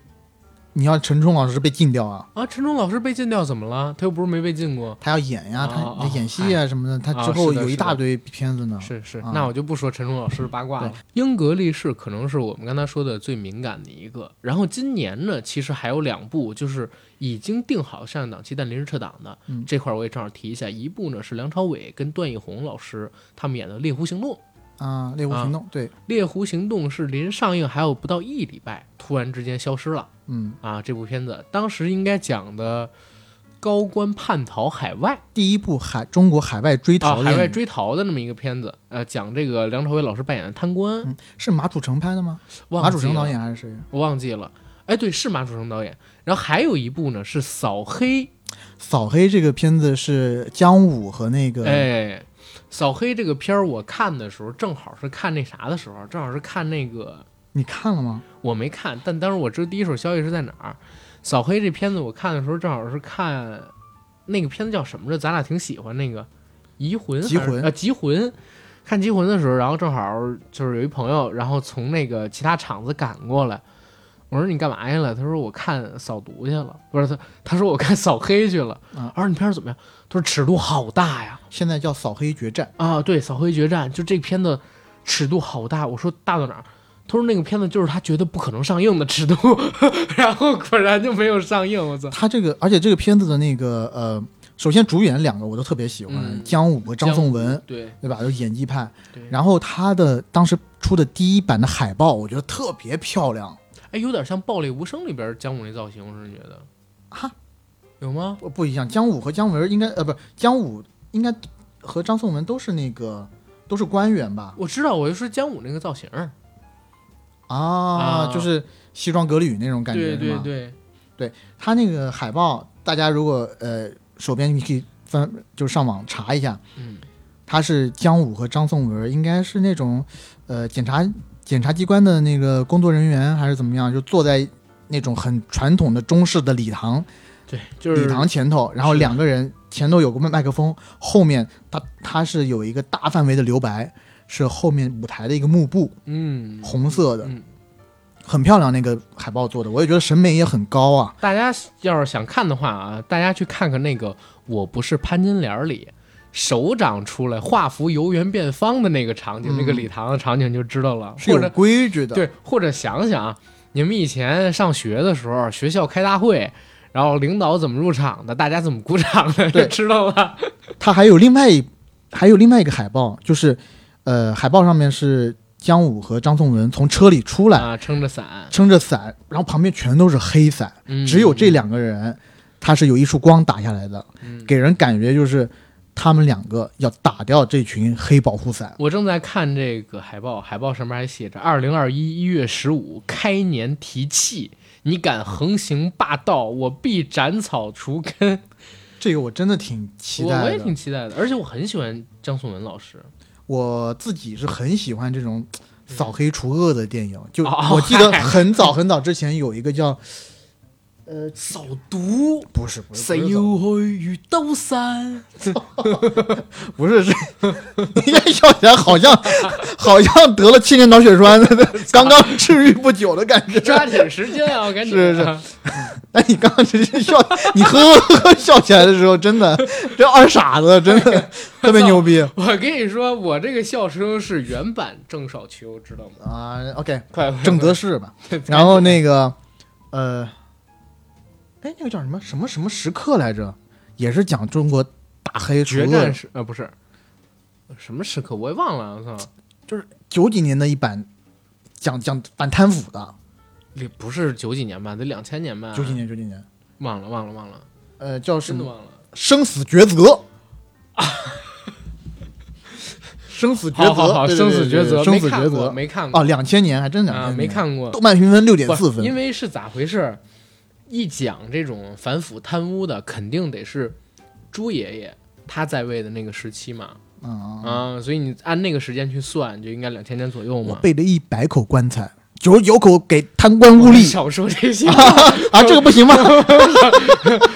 看你现在都已经成惊弓之鸟不状是，这这个这个不是是话，虽然是好话，是当时他啊啊放出去的话，但是咱们以咱们这小屁民的身份， 真别说哦，不这能个讲吗？OK，好吧，好嗯吧，好吧，哎呀， OK，然后扫黑是一个，猎狐行动是一个，嗯，这几个不用不出意外啦。扫黑它除了题材有可能涉敏之外，啊、它里边肯定还涉及到官员贪腐等等等等的东西。嗯那是这一块儿必须的你可能说你本子真正过了，但是突然之间公安部不让你拍了，你也没办法，或者说你场面上边儿，就是这这东西咱谁说的准啊，对吧？嗯然后猎狐行动我是真不知道为啥没过，嗯按理说，如果是马楚成导演，他从香港体系来的。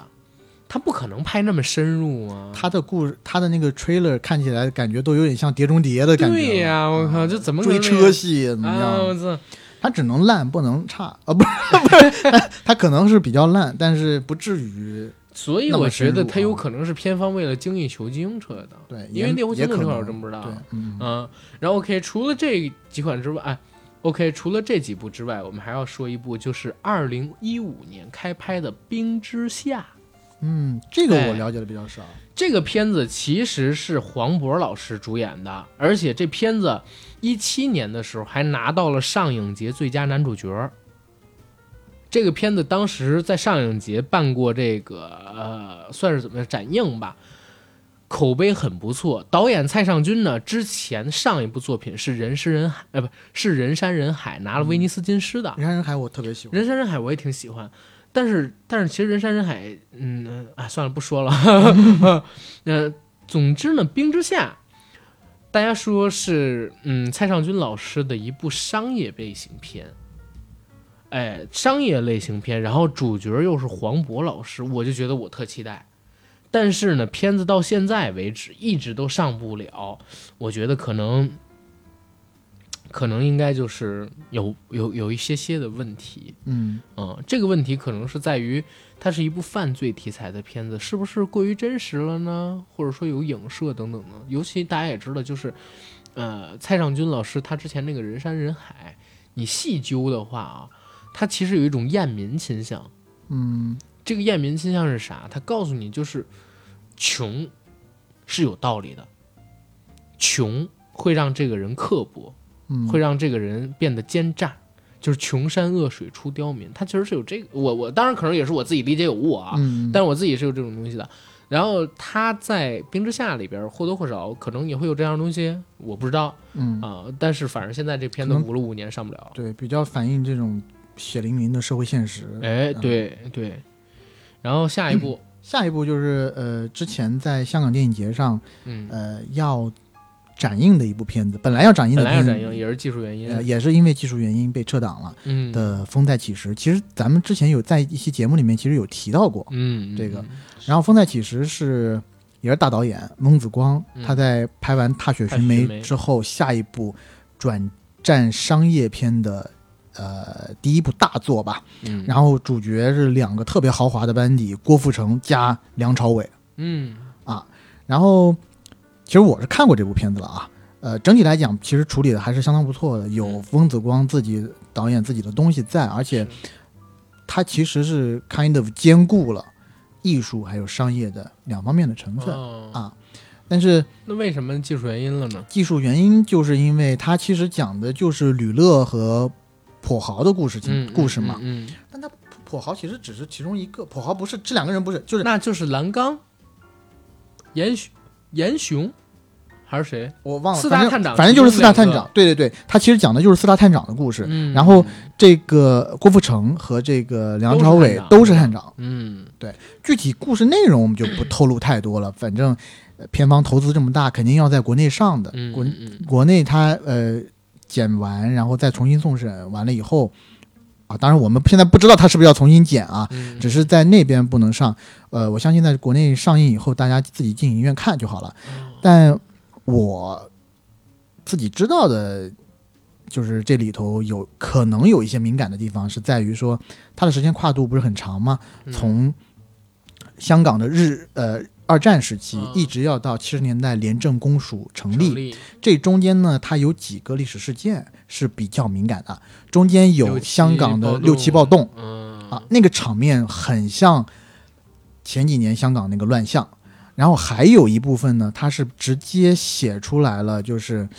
香港的哪一个帮派啊，就是它的前身是国民党在香港啊，的遗就留，新义安那个嘛，，对嗯，新义他把安当时还有十四 K，其实都是当时就是呃国民党军。撤离台湾前留在那个香港的，然后他们成了三不管。对三不管没错之后，他们又不想归英国，然后呢，又又不想归这个就是嗯一一河之隔的大陆，嗯，所以当时就成了这种黑帮慢慢演化出来了嘛。是的，对，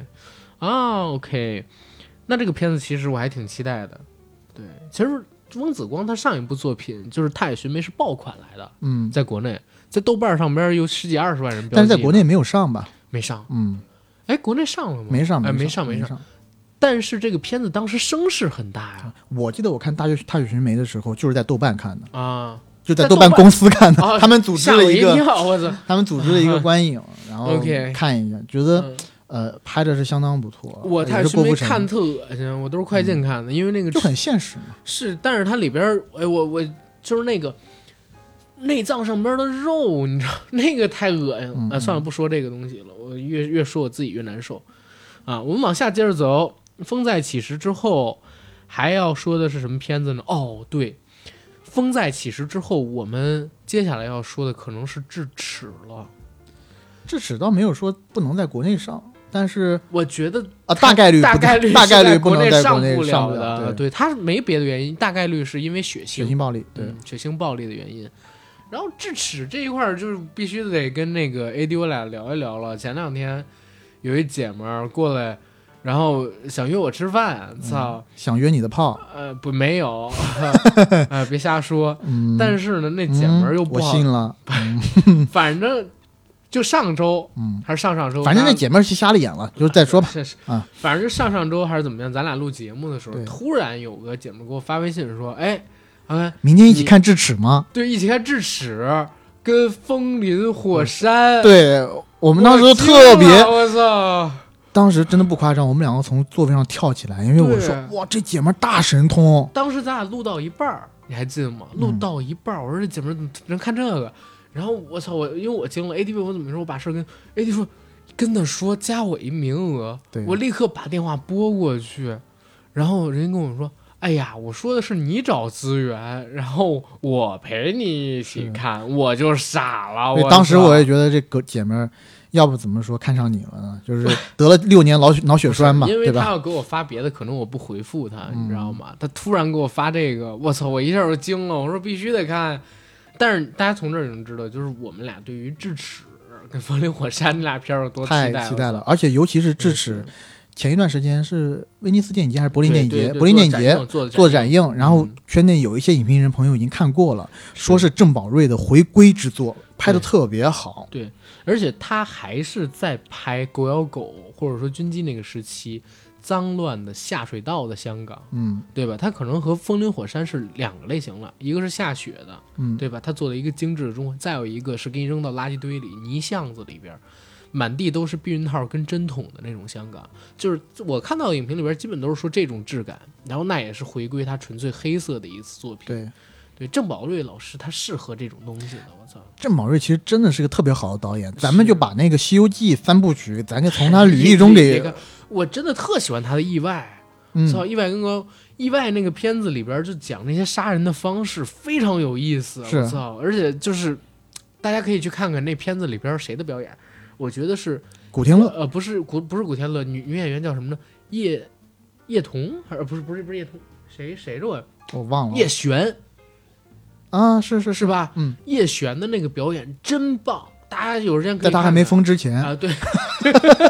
你这话太损了，我操啊！OK 嗯，啊，往下再来走，也是一部港片，《神探大战，神探大战》呢， 是是这么说吗？赶快 赶快赶快往下 走！，不好意思啊，哎呦，广东爷真的真的是講到我，你识唔识讲廣東話啊？我我識睇唔使啊講啦， 我谁刚没听啊？你可以了，你在北京人里面讲话讲的广东话算呃挺好的。 神探大好，可以可以，快点快啊点！啊，快神探大战点这个片子呢，其实就是银河映像公司出品的一个。对对，大致神探大战这个概念是出自于哪儿？因为杜琪峰老师他们银河映像创始之作，我记得应该是《无畏神探》那个左右时期出来的。然后到零七年左右的时候呢，出了《神探》，其实神韦家辉哎，韦家辉，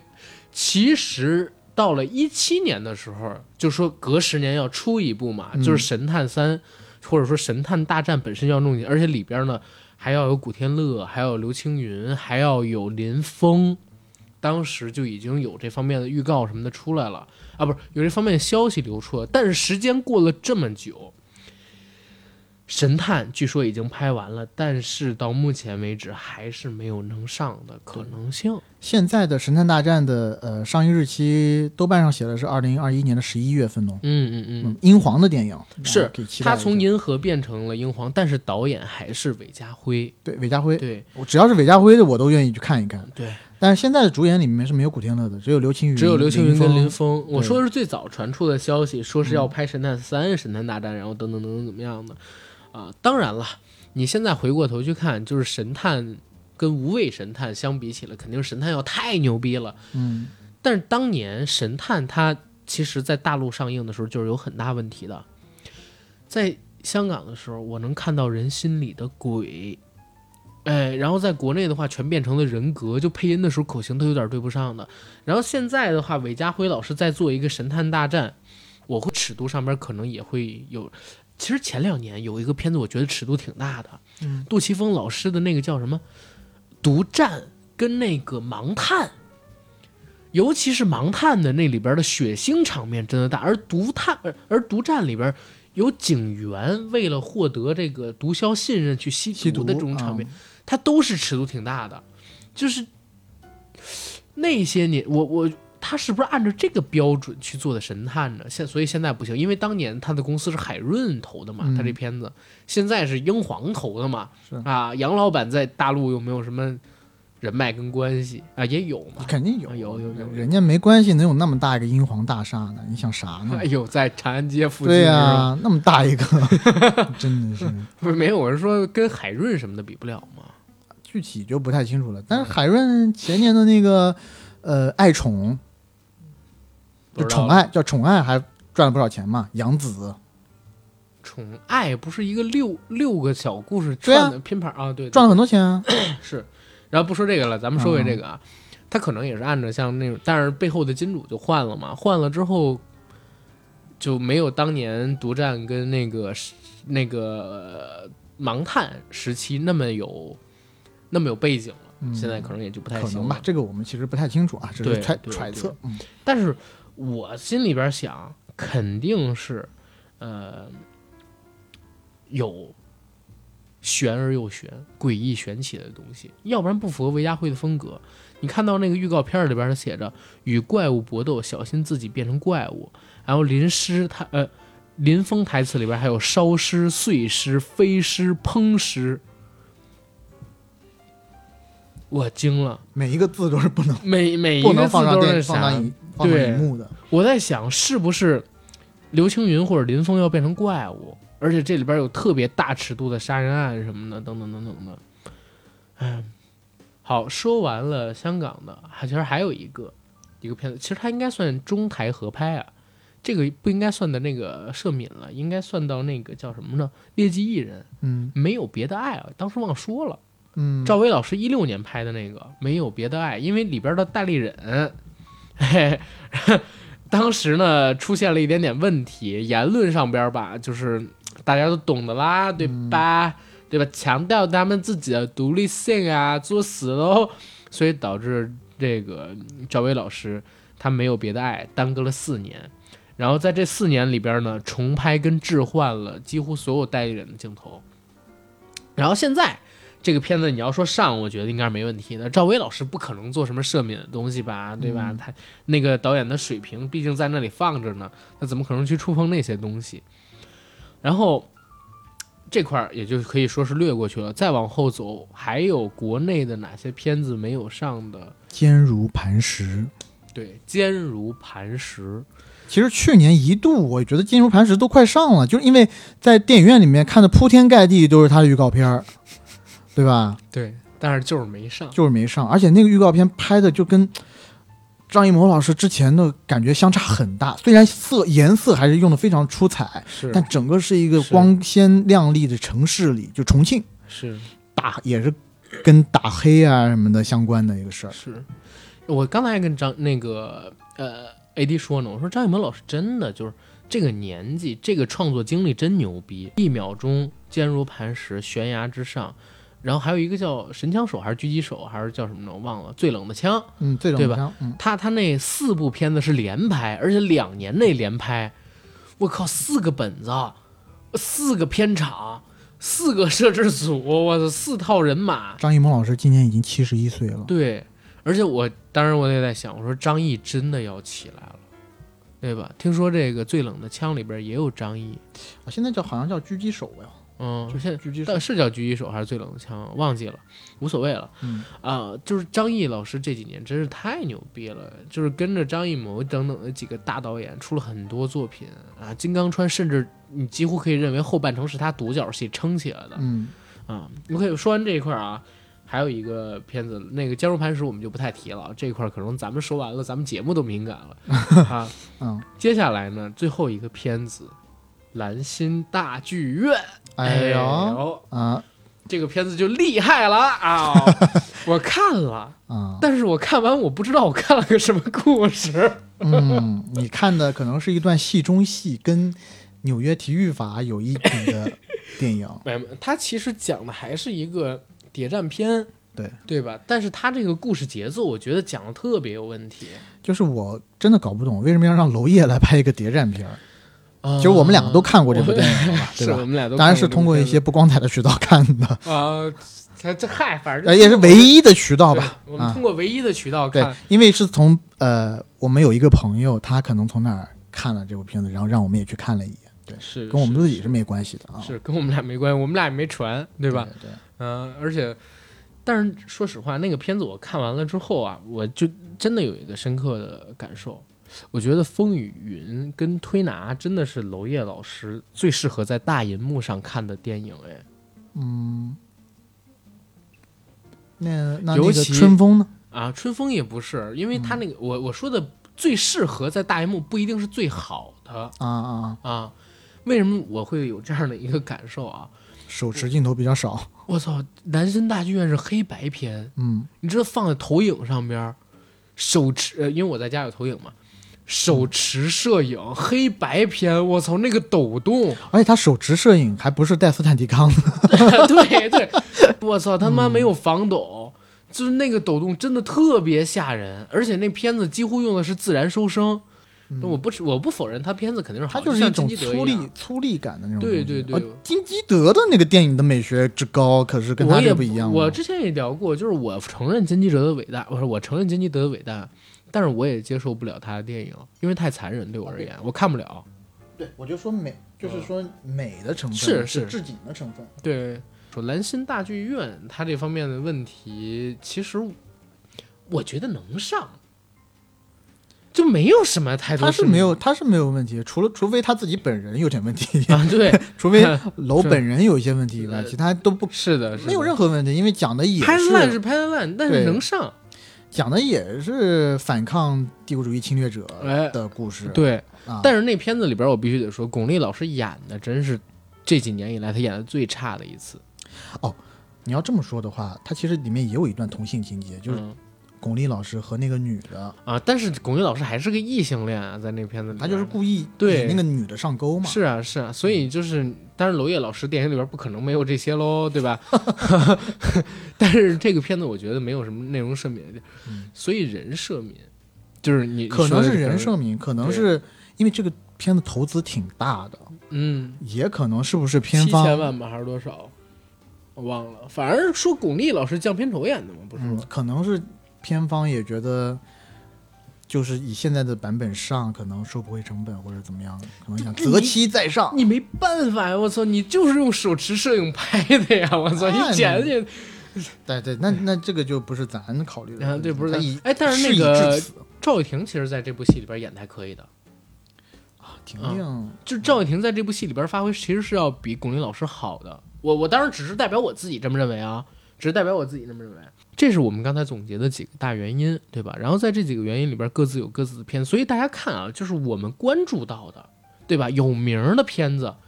最近一年的时间里边，或者说最近几年的时间里边都有这么多。嗯，然后这些片子大部分其实在我看来，可能都会比现在上映的主流商业片好看。嗯，啊，大部分的院线的商业片要好看，但是它就因为种种原因跟我们见不到了。刚才我们提到的像《劣迹艺人》，我们之前提到过，能不能说以后，哎，几年内他不能拍片儿？嗯，之前人家演的，你给人正常放出来，因为这不是，呃，他之前的事儿，作品跟人是要分开看的嘛。你可以限制他收入，但你不能因为这个事儿限制跟他合作的人嗯是的收啊，入，你对？吧？有一天笛卡尔醒过来，都把灵魂跟肉体分开哎讨论嘛，对对不对？那我们都不能把劣迹艺人和劣迹艺人演的作品分开讨论嘛，哎对吧？然后呢，我们刚才说到的精益求精、拖工期的抛开不论，AD 那个聊认赌不服输的观点特别好，你上了你就认啊，嗯对，钱赔了也是你自己选的，路跪着也要走完，对啊你选的吗？偶像，对是吧？啊，自己约的炮， 不是？对，就是自己认赌自服己输选。的党，对对吧？啊跟谁对上了，你就击剑就好了。对啊，啊、再到后面还有比如说啊、题材赦免的，题材赦免这一块儿其实我们就不说这个就不说我 了，们就这嗯个不是说了是你们自己有问题，你们得反省。，哎咱也别这么说 我们也有问题，啊对对对，我们俩也对反我省。们为什么想看这些东西 对，呢我？们为什么想看这个？我们为什么要聊 这些我要东西呢？积极改造思想。对，积极改造思想。然后还有一个就是刚才我们说的，就是不知道为什么上不了的片子了。就是其实我嗯就是觉得原因就挺多的，哎，原因挺多。其实我反而是说不知道为什么就上不了这个片子，想提一个是能不能就是我们国内对于这些片子的东西更透明一些？就现在很多东西你知道，就是它像一个黑箱子一样，嗯全黑箱操，然后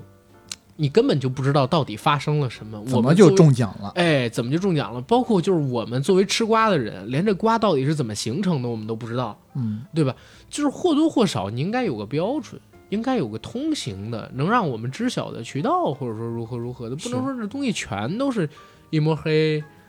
嗯，总之这样，我觉得对行业发展不利，对这个发展，我们之前所说的就是宣扬中华文化，走文化输出、文化立国，成为文化强国。这个大的制宪方针其实是有违背的，嗯，是不能因为小部分人不懂，就耽误了我们国家的千年发展大 计。哎，你这句话讲的太到位了，嗯对。但我忽然发现我们漏了一个片子啊没讲哪个啊？虽然时间已经很紧迫了，啊啊六分钟之内解决啊！对，《中邪》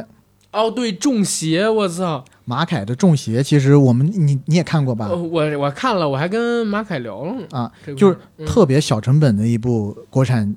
惊悚片吧五？万块钱，啊，几不是呃七十万吧？好像 是不是后来补拍啊啊啊、最开始的时候他报到 First 的时候只有五万块钱，嗯当时拿这个拍的。然后拍这个的时候，家里边还有人摔伤了，啊然后这五万块钱里边好像还包了医药费。对伪它是一部伪纪录片，嗯，讲的恐怖片，恐怖片特别有意思，但它上映的时候被撤档的原因呢，是因为它上映的时候一些宣传举措没做好 对，它宣传往清明节上往映清明节往这种迷信身上面稍微靠了一点儿，这时候他当当局时就有一个海报，我记得清清楚楚，嗯因为当时这个片儿在 First 上面出现了之后，大家都说哇、这是中国啊，这个什么新中国有史以来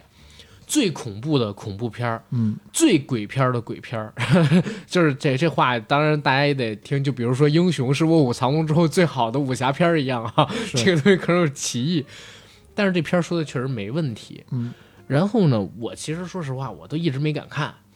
啊，但是呢，也是之前说那电影不会论还是怎么样，嗯然后把这马凯请过来，非让我们去弄，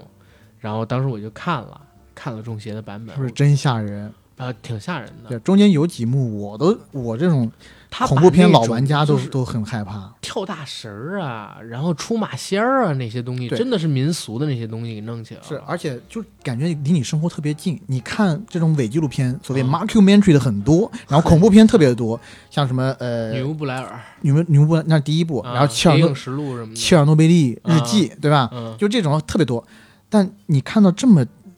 贴近你生活的、贴近中国民俗的东西太少了。是是，而且它有一幕就是那种从第三人称视角转到转一个过来对主观主观视角的镜头，然后主观视角镜头突然回回身有一个那个那老个跳大太太那神的个在对，在你身后，就跟说、呃、你身后有人那一个的时候，哇，我鸡皮疙瘩整个起来。是。对，我当时跟那个马凯聊的时候，就是大家都觉得这片子能上，因为他最后就是没鬼嘛。啊对，啊其对实吧还是给了一个嗯解释的。但是他基本用了好多恐怖片技法，我结果跟这马凯聊，他也觉得能上啊，就挺好啊，然后等等等等的。可是，万万没想到，啊啦啦啦啦啦，就是当时他们那个海报我还记得呢，画了一个纸人儿，嗯一个女纸人儿，写的是清明节四月五号一起见 鬼，对，然后就见这个就完了。蛋了。对，就见鬼了！我真惊了，就是当时预告不是预告海报，他妈能这么贴，能这么做出来的，我他妈就是本来你这个片儿上就很就不容易很了哎很不容易就低调了上嘛啊，对，你呃当然他还重花了一些钱，然后补拍了一下，然后等等等等东西。你都能上了这片儿，其实它上了，我觉得可能能成一爆款，类似《京城八十一号》一样。但它其实真的在上之前，它的那个呃，就是质量是不不过硬的，就是嗯不是不过，这我说的质量是它达不到院线上映的标准，因为它很多啊都是用 DV 拍的嘛。是是是，所以他补嗯拍嘛，当时必须得弄是这个东西。啊，不过这个一起见鬼，我操，我我真是惊骚了，操作，但是骚操作也也能理解了，就是当时的宣传方和发行方肯定也是对希望这个片片子可以有更大的体量、更大的声量嘛。那当然啊，他们打出这个口号去，当年恐怖片还能骗钱的时候，嗯，而且你想想，他们多希望能复制一个《京城八十一号》四亿票房的那么一奇迹呀、是，而且这片子成本才多少？但是没想到就这个样子了。这个当然，这其实也得说啊，就是他们打这个口号，我真是怕，还真会有小孩去看。他们应该打一个像是一万年以后那样，就是自主分级一下。嗯，嗯，不过无所谓了，这是我们现在聊到的这些片子，还是回到我们之前的那个总结上边去。我们希望这样的片子越来越多，但是不能上的这种事件越来越少，是对吧？你说《中邪》到现在为止还是只有这么一部，那是一六年、一七年的事儿嗯了，现在已经三四年的时间过去了，没见到第二部《中邪》出来，对对吧？中邪也没有鬼啊！当时要不是他骚操作，他也能上。为什么到现在没有人尝试大家接着怕做了这个嘛东西？对，嗯然后猎狐行动跟扫黑决战，他们俩本身是想反腐的，啊，这这又有什么问题？是，啊，所以其实我我是觉得很多时候我们做影迷也挺累的，就是心心念念那么久，突然之间呢就全部都看不到啊，但是也没办法，这是现在的一个现状。不过寄希望于未来的日子，只能说哎，能够越来越好，不会再出现这样的故事。嗯嗯，然后 AD 有什么要补充吗？啊、没了，你可以再补充一下小黄河。我知道，我们的节目《硬核电台》已经在全网各大播客平台同步播出，欢迎各位收听、订阅、点赞、打赏、转发。我们也同时欢迎在微博和微信平台搜索我们的公众媒体账号“硬核班长”。我们的小程序“硬核班”刚刚在四月初的时候上传了一个由我们硬核班长和 Yellow Spot 联合开发的情趣礼盒，叫做小黄盒，内含一款非常好用的震动棒、一个静电胶带、一个情趣纹身贴套装以及一个低温蜡烛。然后礼盒非常的精美，大家可以用去送人。这套礼盒呢，在我们的小程序直接下单就可以购买了，我们都是当天发顺丰。然后想加群的朋友加 J A C K I E L Y G T 的个人微信，让他拉您进群，和我们一起聊天打屁。想加北京群的也加这个，想来做嘉宾的，想来聊合作的也是加这个管理员的微信号。最后再说一嘴，我们的呃硬核班长公众号上边呢，现在已经在陆续制作非